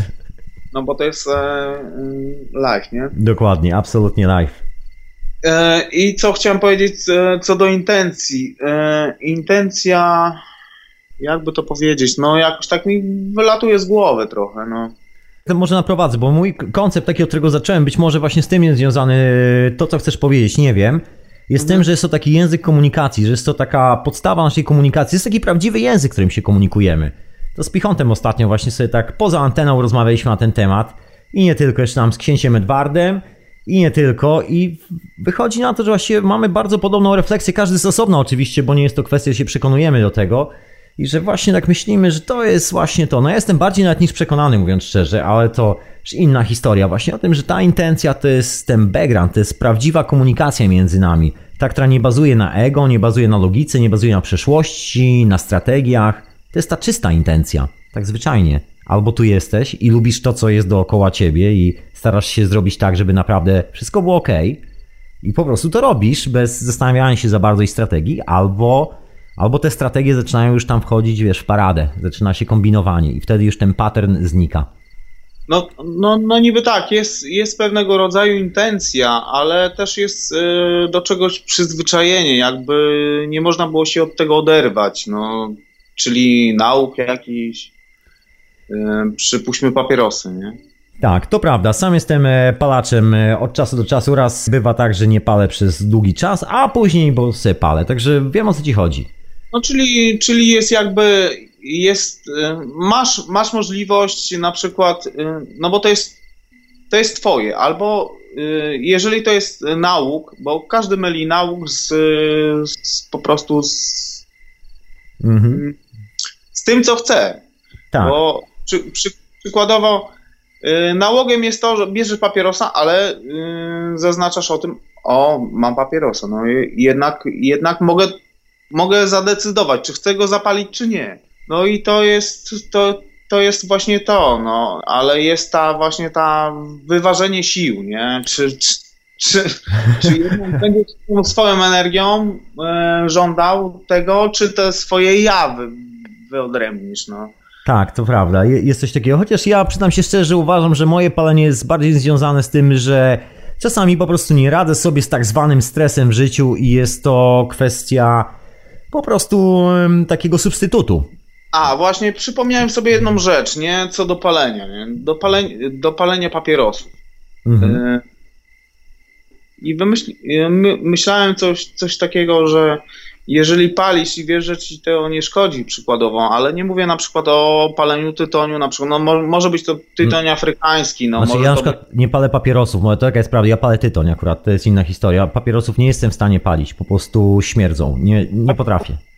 Ja bardzo dobrze wiem o co ci chodzi, ale przykładowo ostatnio u Alexa yy, była dziewczyna taka. Ja tylko powiem słuchaczom o co chodzi z tym Aleksem, bo tacy branżowi się robimy. Chodzi o zaprzyjaźnioną telewizję Porozmawiajmy TV, proszę Państwa, która jest też zlinkowana na radio na fali, także zapraszam do Alexa, bo naprawdę są tam ciekawe rozmowy. Okej, już nie przerywam. I y, ciekawą sytuacją było to, że pole radioaktywne, czyli na przykład y, kopalnia wydobywania uranu, Mhm. y, i była tam dziewczyna taka, która tam, y, znaczy nie wiem czy akurat ona, ale ona y, według licznika Geigera promieniuje chyba tam 6. Wiem o co ci chodzi, tak, że jest, że jest taka, takie, taka para napromieniowana, która dalej chodzi, żyje i funkcjonuje, że to jest taki fenomen e, troszeczkę dla współczesnej medycyny. Moment taki, nie wiem, czy ona ma taką intencję, bo jeżeli y, słuchałem tego wywiadu, to było coś takiego, że ona miała po prostu, ona się tego nie bała i po prostu To chyba tak jak być te, nastawiona na to, Mhm. że ją to nie boli. No ale później y, według tych audycji y, trochę tak jakby mnie to ukierunkowało inaczej, no. Niby ona się odrodziła, jako miała tą y, duszę taką, tą elektrowni, no, coś tam, coś tam. Trochę, tro, trochę pogmatwane to jest. Wiesz co, ja wiem o co ci chodzi, znaczy ja tak, powiem ci szczerze, traktuję ich dystansem, ale mam dla ciebie i dla was słuchaczy taką ciekawą historię, o której chyba kiedyś wspominałem. Jest takie, jest taka sekta w Teksasie, w Stanach Zjednoczonych, która tam jest chyba od, no chyba z ponad prawie 100 lat może. Tacy bardzo ortodoksyjni bibliści, to są tacy baptyści, ale biorą Pismo Święte dosłownie, tak zwane, czyli tą Biblię. I są tak ortodoksyjni, że sprawdzają swoją intencję czystości wiary w bardzo radykalny sposób. Mianowicie wystawiają się na ugryzienie grzechotnika. Taki adept, żeby pokazać, że ma czyste intencje kontaktu z Bogiem, on wchodzi w te grzechotniki, one go kąsają i nie umiera. Normalnie człowiek po jednym takim strzale jest po prostu martwy. A ci kole się wytrzymują. Oczywiście są przypadki zejścia i oni to tym, że ci, którzy umierają, nie mają czystej intencji do ich Boga. No i tu się okazuje, że właściwie chyba wygląda na to, że ta intencja jednak. No właśnie też tak się zastanawiałem nad tym. No w ogóle mo, moje życie, tak jak moje, e, w ciągu ostatniego roku no, zmieniło się kolosalnie, kolosalnie. E, Włącznie z tym, że moja kobieta, mój syn w ogóle o, odwaliłem kupę roboty takiej w stosunku do siebie, nie?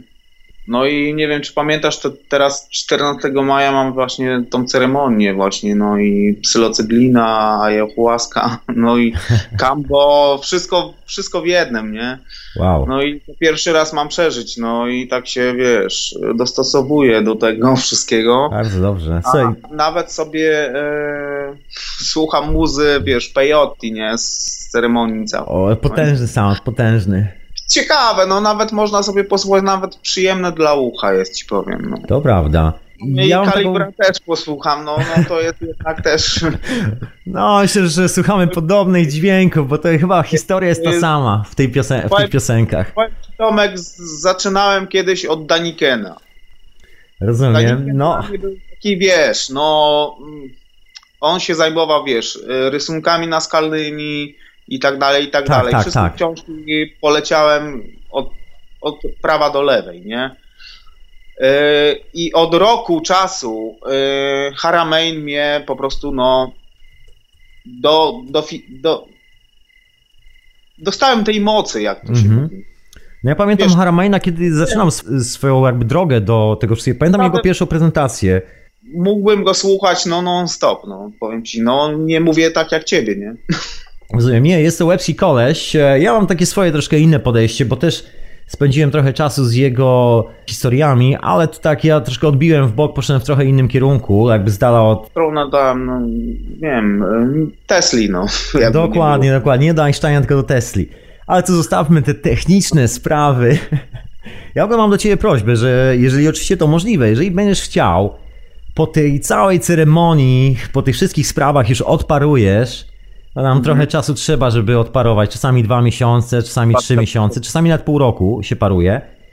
Jak już poczujesz się na siłach, żeby, żeby po prostu się pojawić w radiu głosem i opowiedzieć o tym parę słów, co by zbić troszeczkę tego strachu dookoła właśnie medycyny takiej naturalnej, bo ona jest strasznie traktowana po macoszemu. Ludzi się po prostu straszy, demonizuje się potwornie. To jest bardzo złą robotą, bo później ktoś przez przypadek trafia na taką substancję i w tym momencie właśnie zapomina pomyśleć o dobrych intencjach i zaczyna procesować logiczną percepcję rzeczywistości, tak to można nazwać, i w tym momencie ma naprawdę koszmarny trip. Mhm. Jeszcze ci powiem, e, 9, 9 maja ruszam na seminarium do tego, do mm, no, e, Jerzego Ziębię. Wow, no to No, nieźle. akurat- Mam nadzieję, że tam spotkasz Tomka Obarę, pozdrów go ode mnie. Na Bielanach będzie właśnie. No, pozdrów, e, pozdrów od Radia na Fali. Ja tu bardzo kibicuję temu, co pan e, Zięba tam próbuje w Polsce odpalić. Wreszcie historię związaną z medyczną cannabis, bardzo ważna sprawa. Także poproszę pozdrowić. No, jeżeli będę mógł e, z nim zamienić słowo, chociaż nie. Myślę, że tak. Chociaż on jest oblegany, zdaje się. Jest to bardzo popularna postać aktualnie w Polsce, z tego co słyszałem. Pozdrawiam e, Janka Taratajcio, no oczywiście, no bo mam też, jestem zwolennikiem Zapera, no mam już e, no, ponad 7 miesięcy, no, no i jest super. No. Także, no, wszystkiego najlepszego. O, dzięki wielkie za telefon. Zapraszam do kolejnych telefonów i trzymam kciuki za całą tą historię związaną z, tą, z ceremoniami, które nadchodzą. No, dzwonię, okej. no. Wysyłam tutaj do ciebie masę dobrej intencji i, Ja tobie też również. i miłej podróży, proszę pana, do samego siebie i na, na najdalszą krawędź kosmosu. O, i, a jeszcze chciałem pozdrowić e, Kohabitat. E, Kohabitat, dokładnie, chłopaki z Kohabitatu. No, super, no, chłopaki są. No, dzięki, cześć. Dzięki wielkie, trzymaj się. To był słuchacz Jarek, pozdrawiam serdecznie. A my tymczasem, moi drodzy, doszliśmy do samego końca tego wszystkiego i na sam koniec chciałem właśnie tak wrzucić taką refleksję, na którą dzisiaj za bardzo nie ma już dużo czasu, żeby ją, że tak powiem, rozbijać na kawałki, ale myślę, że do niej bardzo chętnie wrócę i to już chyba niedługo. Jak już tak cyklami lecę, to chyba następnym razem właśnie o tym trochę więcej wspomnę. A mianowicie chodzi, chodzi właśnie o to zdanie, od którego zacząłem, czyli że wszystko już się wydarzyło, a teraz to tylko robimy, bo z pozoru brzmi to bardzo deterministycznie, ale tylko z pozoru. Natomiast e, jeżeli spojrzymy na to troszeczkę z innej strony, od e, właściwie nie tyle od strony, ile z perspektywy tego, że wszystko w naszym życiu i wszystko dookoła jest cyklem, że natura, energia, wszystko jest falą, jakby powiedział Nikola Tesla, czy jakoś tak. Jest to po prostu regularny cykl tej całej planety, ten cykl życia. I to jest taki kosmiczny cykl życia. To nie jest coś, co jest związane tylko i wyłącznie z nami, że my to budujemy, że to zależy wszystko i wyłącznie od nas. Tak.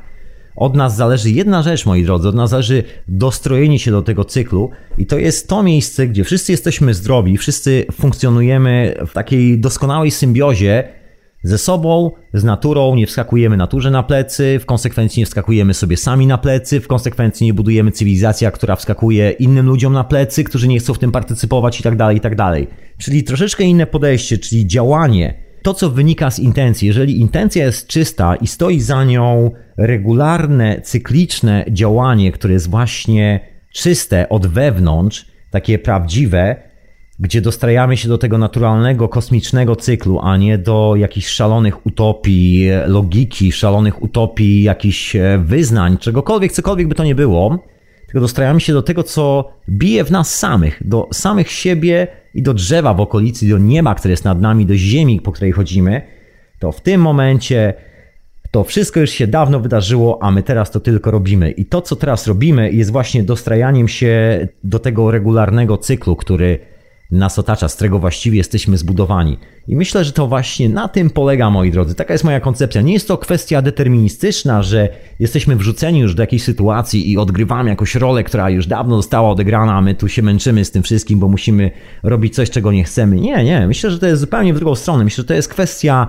szczęścia, radości, jakby kumania e, życia od tej pozytywnej, tej strony, gdzie jest miłość, zaufanie, wiara w siebie nawzajem, takie same dobre, dobre sprawy. To jest to, co czuje każde małe dziecko, to, co my czujemy, kiedy czujemy sobie małe dziecko. To jest to, co czują zwierzaki na nasz, na nasz widok, że wariują i nie wiedzą, co ze sobą zrobić. Przecież taki pies nie wie, co ma zrobić z tym ogonem. Go już tak zarzuca, jak widzi właściciela, którego kocha. Jest tak szczęśliwy.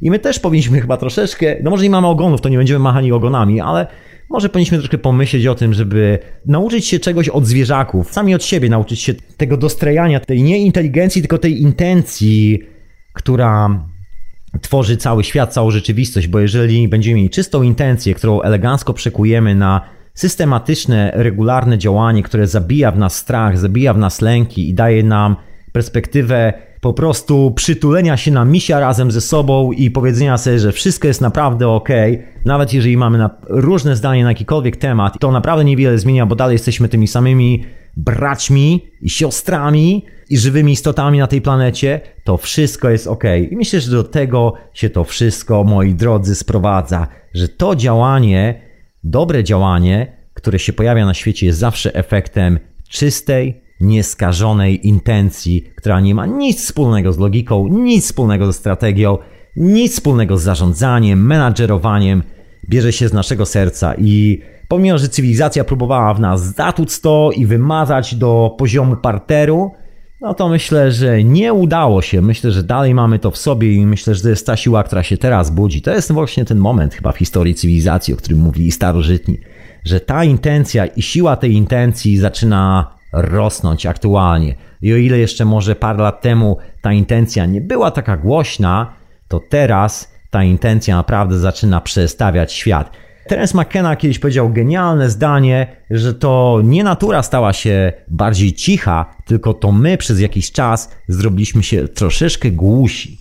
Także teraz myślę, jest ten moment, że zaczynamy powoli słyszeć. A co zaczynamy słyszeć? Zaczynamy słyszeć ten głos w swojej własnej głowie, ten, który my tworzymy, my generujemy, tą intencję.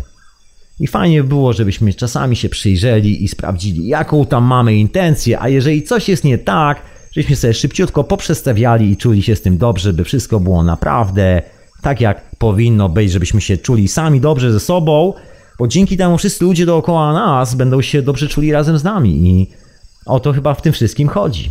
Otóż to. Zatem żegnam Was moi drodzy w tym kolejnym odcinku Hiperprzestrzeni. Dzięki wielkie za telefony. Pozdrawiam wszystkich dzwoniących dzisiaj.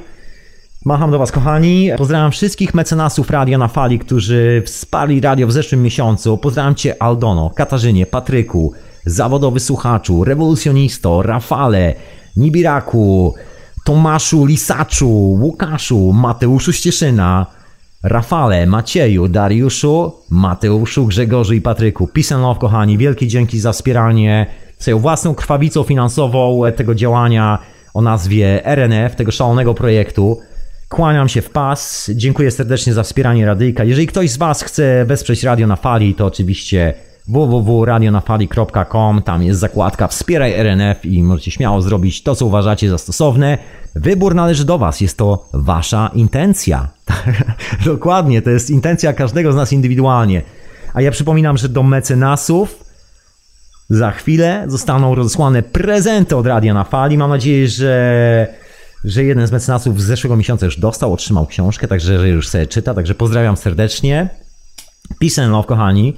I do usłyszenia w następnej hiperprzestrzeni. Przy okazji podałem słuchaczy oprócz Radia na Fali, ciebie, droga słuchaczko i słuchaczu, który słuchasz tego gdzieś, tak jak czasami wspominam, gdzieś w pracy, gdzieś w drodze, gdzieś e, w tym swoim procesie, który nazywa się życie.